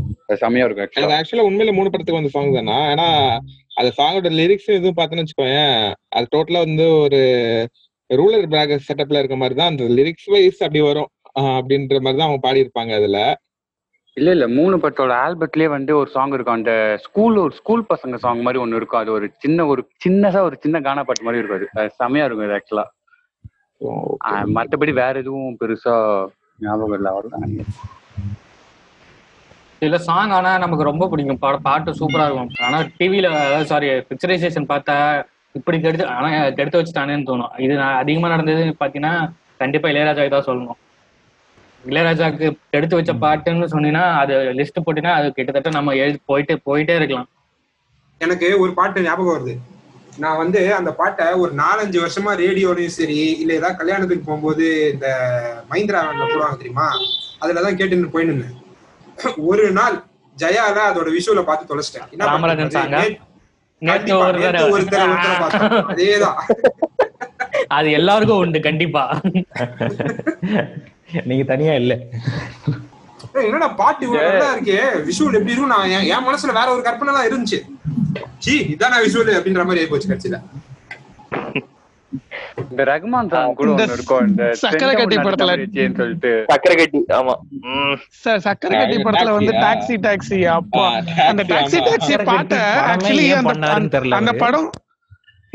அந்த பாட்டு ஹிட் ஆனதுக்கு அப்புறம் அவங்க ரீஷூட் பண்ணாங்களாம். அந்த பாட்டை ரீஷூட் பண்ணதே இந்த அளவுக்கு எவ்வளவு மாறினா, அப்ப ஒருத்தன் எந்த அளவுக்கு எவ்வளவு மாறல. ஆக்சுவலா யார் அந்த படம் பாத்தீங்கன்னு தெரியல, அதுல அந்த பாட்டே வந்து சம்பந்தமே இல்லாம ஏதோ ஒரு இடத்துல வச்சிருப்பாங்க. அது பாப்புலர் ஆயிருச்சு தமிழ் சினிமால, சம்பந்தமே இல்லாத இடத்துல. இளையராஜாக்கு ஜாஸ்தியா வந்ததை பார்த்துதான் ரஹ்மான் கொஞ்சம் உஷாராயிட்டாருன்னு நினைக்கிறேன். நல்லா பாட்டு நல்லா பிக்சரைசேஷன் பண்ணாதான், அது ஒரு கான்பிடன்ஸ் இருந்தாதான் படமே பண்ண மாதிரி இருந்துச்சு. ஆஃப்டர் ஐ மீன் அவர் கொஞ்சம் ஃபேமஸ் ஆனாங்க. அதுலயே மிஸ் ஆனது கண்டிப்பா இருக்கும். இப்போ நீங்க வந்து சக்கரை கட்டி சொன்னீங்க, அதுல ஒரு எக்ஸாம்பிள் சொல்றேன். ஆக்சுவலி சக்கரை கட்டி பார்த்தீங்கன்னா உனக்கு வந்து ரஹ்மான் வந்து ஃபர்ஸ்ட் கொடுத்தது வந்து எல்லாமே வந்து ஹிந்தி சாங்கோட இது மட்டும்தான், சாங்ஸ் மட்டும்தான். அந்த மீனாட்சியில இருந்து எடுத்து கொடுத்தது. அதுல வந்து ஒரு இது வந்து அடுத்த சாங்கோட ரைட்டிங் அப்போ வாலி வந்து சொல்லுவாரு, இது மாதிரி அந்த சாங் வந்து பிக்சரைஸ் பண்ணி எனக்கு அனுப்பிச்சிருக்கேன், இதை கொஞ்சம் பாருன்ற மாதிரி அந்த சின்னம்மா சிலகம்மா பாட்டை வந்து எடுத்தது. அதை பார்த்து எடுத்து அதை பிடிச்சி போட்டோன்னே ரஹ்மான் வந்து ஓகே நல்லா எடுக்கிறான், அதனால நம்ம வந்து ஃப்ரெஷ்ஷாகவே சாங் கொடுப்போம்னு சொல்லிட்டு அதுக்கப்புறம் எல்லாமே வந்து பார்த்தீங்கன்னா ஃப்ரெஷ்ஷாக போட்ட சாங் நம்ம வந்து ரீமேக் பண்ணலாம். ரஹ்மான் அதனால தான் கொஞ்சம் உஷாராயிட்டு அதுக்கப்புறத்துலேருந்து வந்து பெரிய பெரிய படம், அதாவது தன்னோட சாங்குக்கு ரீச் ஆகணும்னு நல்லா பிக்சரைஸ் பண்ணணும் அப்படின்ற மாதிரி போயிட்டாருன்னு நினைக்கிறேன். அதனால தான் அல்லி அர்ஜுனால கூட அந்த ஒசாக்கா முறையை பாட்டு கொடுத்துருப்பாரு. ஹிந்தில இருந்து எல்லாமே ஹிந்தி தானே அல்லி அர்ஜுனா. தாஜ்மஹால் எல்லா பாட்டும் நல்லா சூப்பரான பாட்டா இருக்கும். எனக்கு அது வேஸ்டான மாதிரி தான் இருக்கும். நிறைய சாங்ஸ் எனக்கு ரொம்ப பிடிச்ச சாங் பாட்டெலாம் இருக்கும். ஆனா எனக்கு அதுக்கு படமா பார்க்கும்போது எனக்கு எல்லாத்தையும் வேஸ்ட் பண்ண மாதிரி தான் எனக்கு. அது வந்து சக்கரை பொங்கலும் வரகரி மாதிரி மணிரத்னமும் பாகராஜாவும் சேர்ந்த அந்த காம்போ கொஞ்சம் அப்படிதான் இருக்கும் பாக்குறதுக்கு. நம்ம எனக்கு ஆக்சுவலி அந்த கண்களால் கைது செய்யல ஒரு பாட்டு வரும் தெரியுமா, கண்களால் கைது செய்யல. எனக்கு தெரிஞ்சு பாட்டுலாம் எனக்கு ரொம்ப பிடிக்கும், ஆனா விஷுவலைசேஷன் எதுவுமே பிடிக்காது. அட்லீஸ்ட் அது பாக்குற மாதிரி கைது செய்யலாம் ரொம்ப மோசம். ஆமா ஆமா, கடல்ல வந்துட்டு கடல்ல வந்து ஒரு 2-3 சாங் அடியேவும் சரி நெஞ்சுக்குள்ள. ஆக்சுவலா அந்த ஆல்பம் ரிலீஸ் ஆன டைம்ல அந்த 2 சாங்குமே செம்ம ஃபேமஸ். ஸோ அது எப்படி அதை கரெக்டா வந்து ஃபிலிம் பண்ணிருக்காங்கன்னு பாக்கணும்னு நான் நினைச்சிட்டு இருந்தேன். பட் ஆனா படம் வந்ததுக்கு அப்புறம் அவங்க ஆக்சுவலா நினைக்கவே நினைக்காதீங்க அப்படின்ற மாதிரி ஆயிடுச்சு. ஆமா, ரொம்ப கொடுமையா இருக்கு. அதெல்லாம் வாய்ப்பே கிடையாது. அந்த சாங்கோட ஃப்ளோவுக்கும் இவங்களோட ஆக்டிங்க்கும் சுத்தமா மேட்சே ஆயிருக்காது. ஆக்சுவலா அது நல்ல லொகேஷன்ஸ் கூட அதை வந்துட்டு காம்பன்சேட் பண்ண முடியல இவங்க ரெண்டு பேரும் அதுல இருக்கிறதுனால. அர்ஜுனுக்கு இருந்த சாங்னு நினைச்சேன் நானு. எனக்கு மணிரத்னத்தோட பிக்சரைசேஷன் எல்லாமே சூப்பராக இருக்குங்க. முன்னாடி எல்லாம் பயங்கரமா இருந்துச்சு. எனக்கு இப்பதான் ரீசெண்டா எல்லாம் அநியாயத்துக்கு சரிஞ்சிருச்சு. கடல்ல சரிஞ்சது, சக்கச்சிவந்தமான மொத்தமா போச்சு. எனக்கு வந்து நல்லா இருந்துச்சு. ஓகே கிரமி நல்லா இருந்துச்சு. சக்கச்சிவந்த வானத்துலதான் பெரிய அடி எனக்கு தெரிஞ்சது. எல்லாமே போச்சு மழைக்குருவி தவிர. எனக்கு ஹயாத்தி எல்லாம் அவ்வளவு பிடிக்கும். நிறைய பாட்டு, முக்கியமான பாட்டுலாம் இருந்துச்சு. அது எதுவுமே ஆனா அது கொஞ்சம் இன்ட்ரெஸ்டிங்கா இருந்துச்சு. அது யூசேஜ் அது நார்மல் சாங் பிளேஸ் மாதிரி இல்லாம அது அந்த அந்த நரேட்டிவ் புஷ் பண்ற மாதிரி இருந்துச்சு. அது சில இடத்துல ஒர்க் அவுட் ஆச்சு. அது மாற்று கருத்து தான். எனக்கு வந்து அது சுத்தமா எதுவுமே செட் ஆகல. எனக்கு வந்து எல்லாமே அவுட் ஆஃப் பிளேஸா இருந்துச்சு. அது வேற எதுவுமே ஒளிஞ்சுக்கிட்டு இருக்கு, இது எங்கேயோ கதை போயிட்டு இருக்குன்ற மாதிரி எனக்கு ஃபீல் ஆச்சு. ரொம்ப வியர்டா இருக்கு. ஆக்சுவலா இவர் இந்த வித்யாசாகரோட சாங்ஸ் எல்லாம் இருக்குல்ல, இப்ப இளையராஜாவுக்கும் சரி, ஏஆர் ரஹ்மான் சரி, சில பேர் வந்து ஆக்சுவலா அவங்களோட சாங்ஸ் எல்லாம் நல்லாவே பிக்சரைஸ் பண்ணிருப்பாங்க, ரொம்ப மெமரபிள். ஆனா கம்ப்ளீட்டா ஒருத்தரோட ஆல்பம்ஸ்ல மோஸ்ட் ஆஃப் த சாங்ஸ் வந்து அந்த டெம்ப்ளேட்குள்ளேயே மாட்டிக்கிட்டு அந்த டெம்ப்ளேட்டை பாட்டு காப்பி வச்சு அந்த டெம்ப்ளேட்குள்ளேயே விழுந்து விழுந்து விழுந்து நிறைய டியூன் வேஸ்ட் ஆனதான். இந்த தேவாவோட சாங்ஸ்ல சிலது, வித்யாசாகரோட சாங்ஸ்ல சிலது, இந்த மாதிரியான சாங்ஸ் எல்லாம் நிறைய அடி வாங்கியிருக்குன்னு நினைக்கிறேன் இவங்களோட ஓவரால் கெரியர்ல. சொல்றேன் பார்த்திபன் கனவு இல்ல, பார்த்திபன் கனவுல பாட்டுலாம் அவ்வளவுதான் இருக்கும்.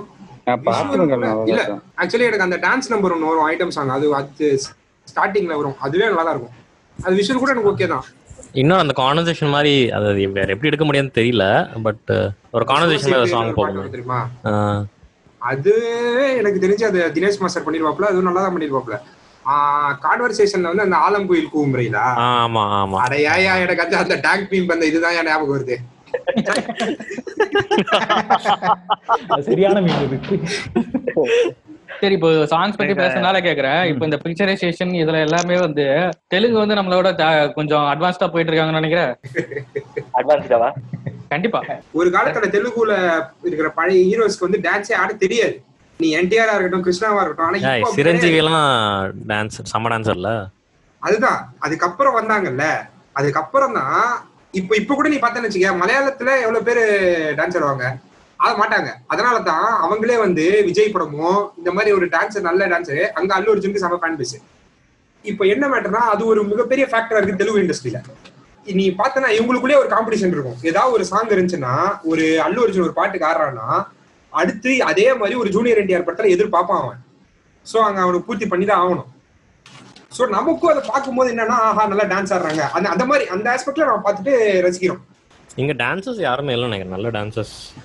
சிம்புக்கு அடுத்து இப்போ யங் ஆக்டர்ஸ்ல யாருமே சொல்லிக்கிற அளவுக்கு எதுவும் இல்லை. தனுஷும் இப்போ படத்துல டான்ஸ் ஆடுறதே விட்டுதான், நல்ல டான்ஸர் தான். பட் இவன் பட்டாசு மாதிரி ஒரு படம் வந்தா கூட டான்ஸ்ன்ற இந்த பப்ஜி பாட்டு ஒண்ணு ஆனால, அதான் பட்டாசு அந்த மாதிரி ஒரு படம் வந்தா கூட அந்த டான்ஸோட இது இம்பாக்ட் வந்து கம்மியா தான் கொடுக்குறாங்க. முன்ன மாதிரி வந்து அவ்வளோ இது கொடுத்து எஃபர்ட் கொடுத்து எனக்கு தெரிஞ்சு கடைசியா உயிரை கொடுத்து ஆனதுன்னா மாறி வேணா சொல்லலாம்.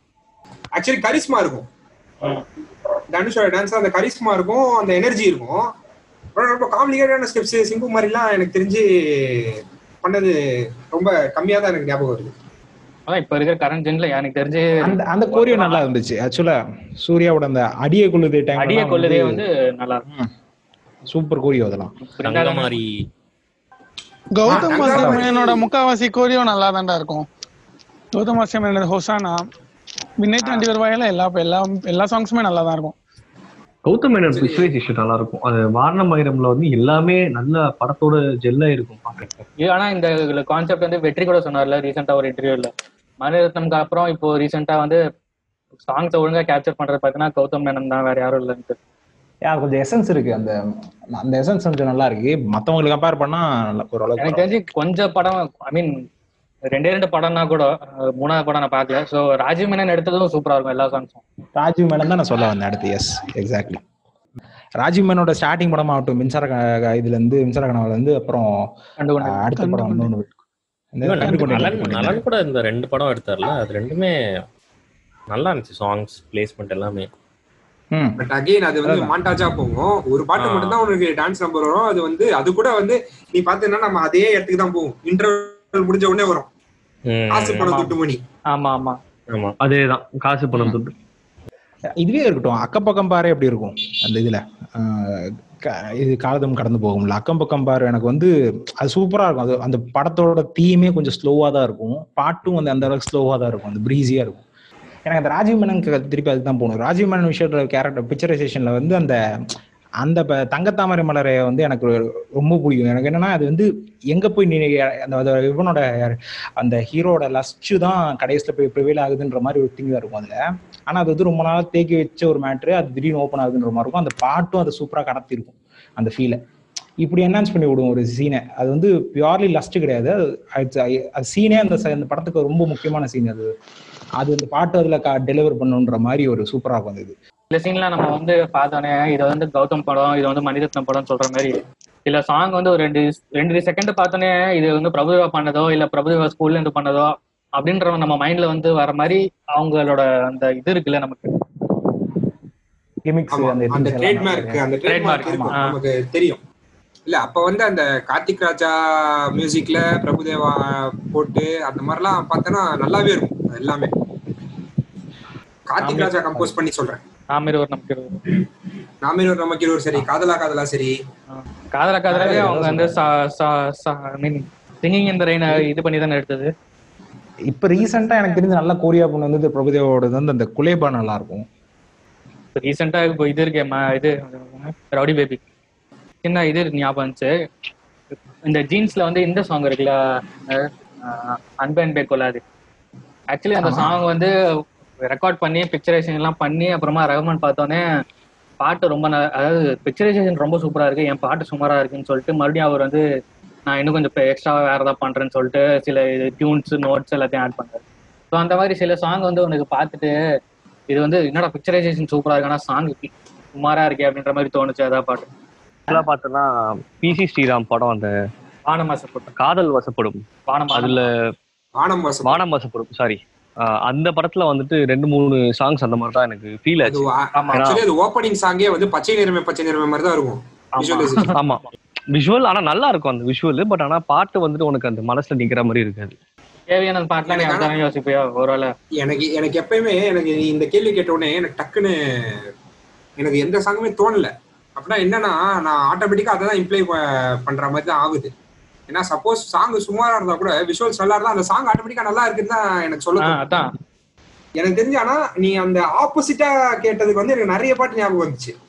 விஷுவல் நல்லா இருந்து சாங் நல்லா அது வந்து நம்மளுக்கு தெரியாம இருக்கும், ஐ மீன் ரீச் ஆகாம இருக்கிறது. எனக்கு ரெஜிஸ்டர் ஆகலன்னு தோணுது எனக்கு பர்சனலா வந்து எனக்கு அப்படி பாட்டு நல்லா இல்ல ஆனா விஷுவல் சூப்பர் ஆகுனா என் மைண்ட்ல ரெஜிஸ்டரே ஆகாது. எனக்கு ஃபர்ஸ்ட் அது விஷுவல் நல்லா இருக்குன்னு சொல்ல முடியாது, ஆனா நிறைய செலவு பண்ணிருப்பாங்க.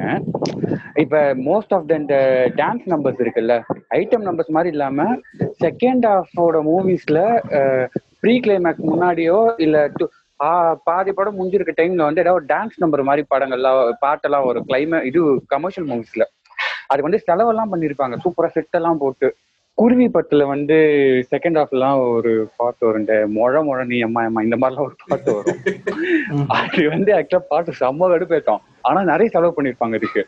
டிப்பிக்கல் டான்ஸஸ் ரிச்சா பண்ணிருப்பாங்க. அது விஷுவல் நல்லா இருக்குன்னு அர்த்தம் இல்ல, ஆனா நல்லா செலவெல்லாம் பண்ணிருப்பாங்க. அது டெம்ப்ளேட்டுக்குள்ள தான் உட்காந்து இருப்பானுங்க. அந்த கோரியோல இருந்து எல்லாமே நம்ம பாட்டு பழகின டான்ஸ் நம்பருக்கான இருக்க கோரியோ தான், ஆனா அது இரிட்டேட்டிங்கா இருக்கும். விஜய்னு சொன்னோன்னே எனக்கு ஒரு சாங் ஞாபகம் வருது, ஜில்லா படத்துல ஜிங்கனமணி. அந்த படத்தோட கோரியோகிராஃபி நல்லா இருக்கும், டான்ஸ் எல்லாமே நல்லா இருக்கும், ஆனா பாட்டு சமைக்கலமா இருக்கும். அந்த பாட்டோட பிளேஸ்மெண்ட்டும் ரொம்ப முக்கியம் இருக்கும். கன்ஃபியூஷன் கொடுத்துற நவீன ஃபேவரட் சாங் அந்த மாதிரி நினைக்கிறேன்.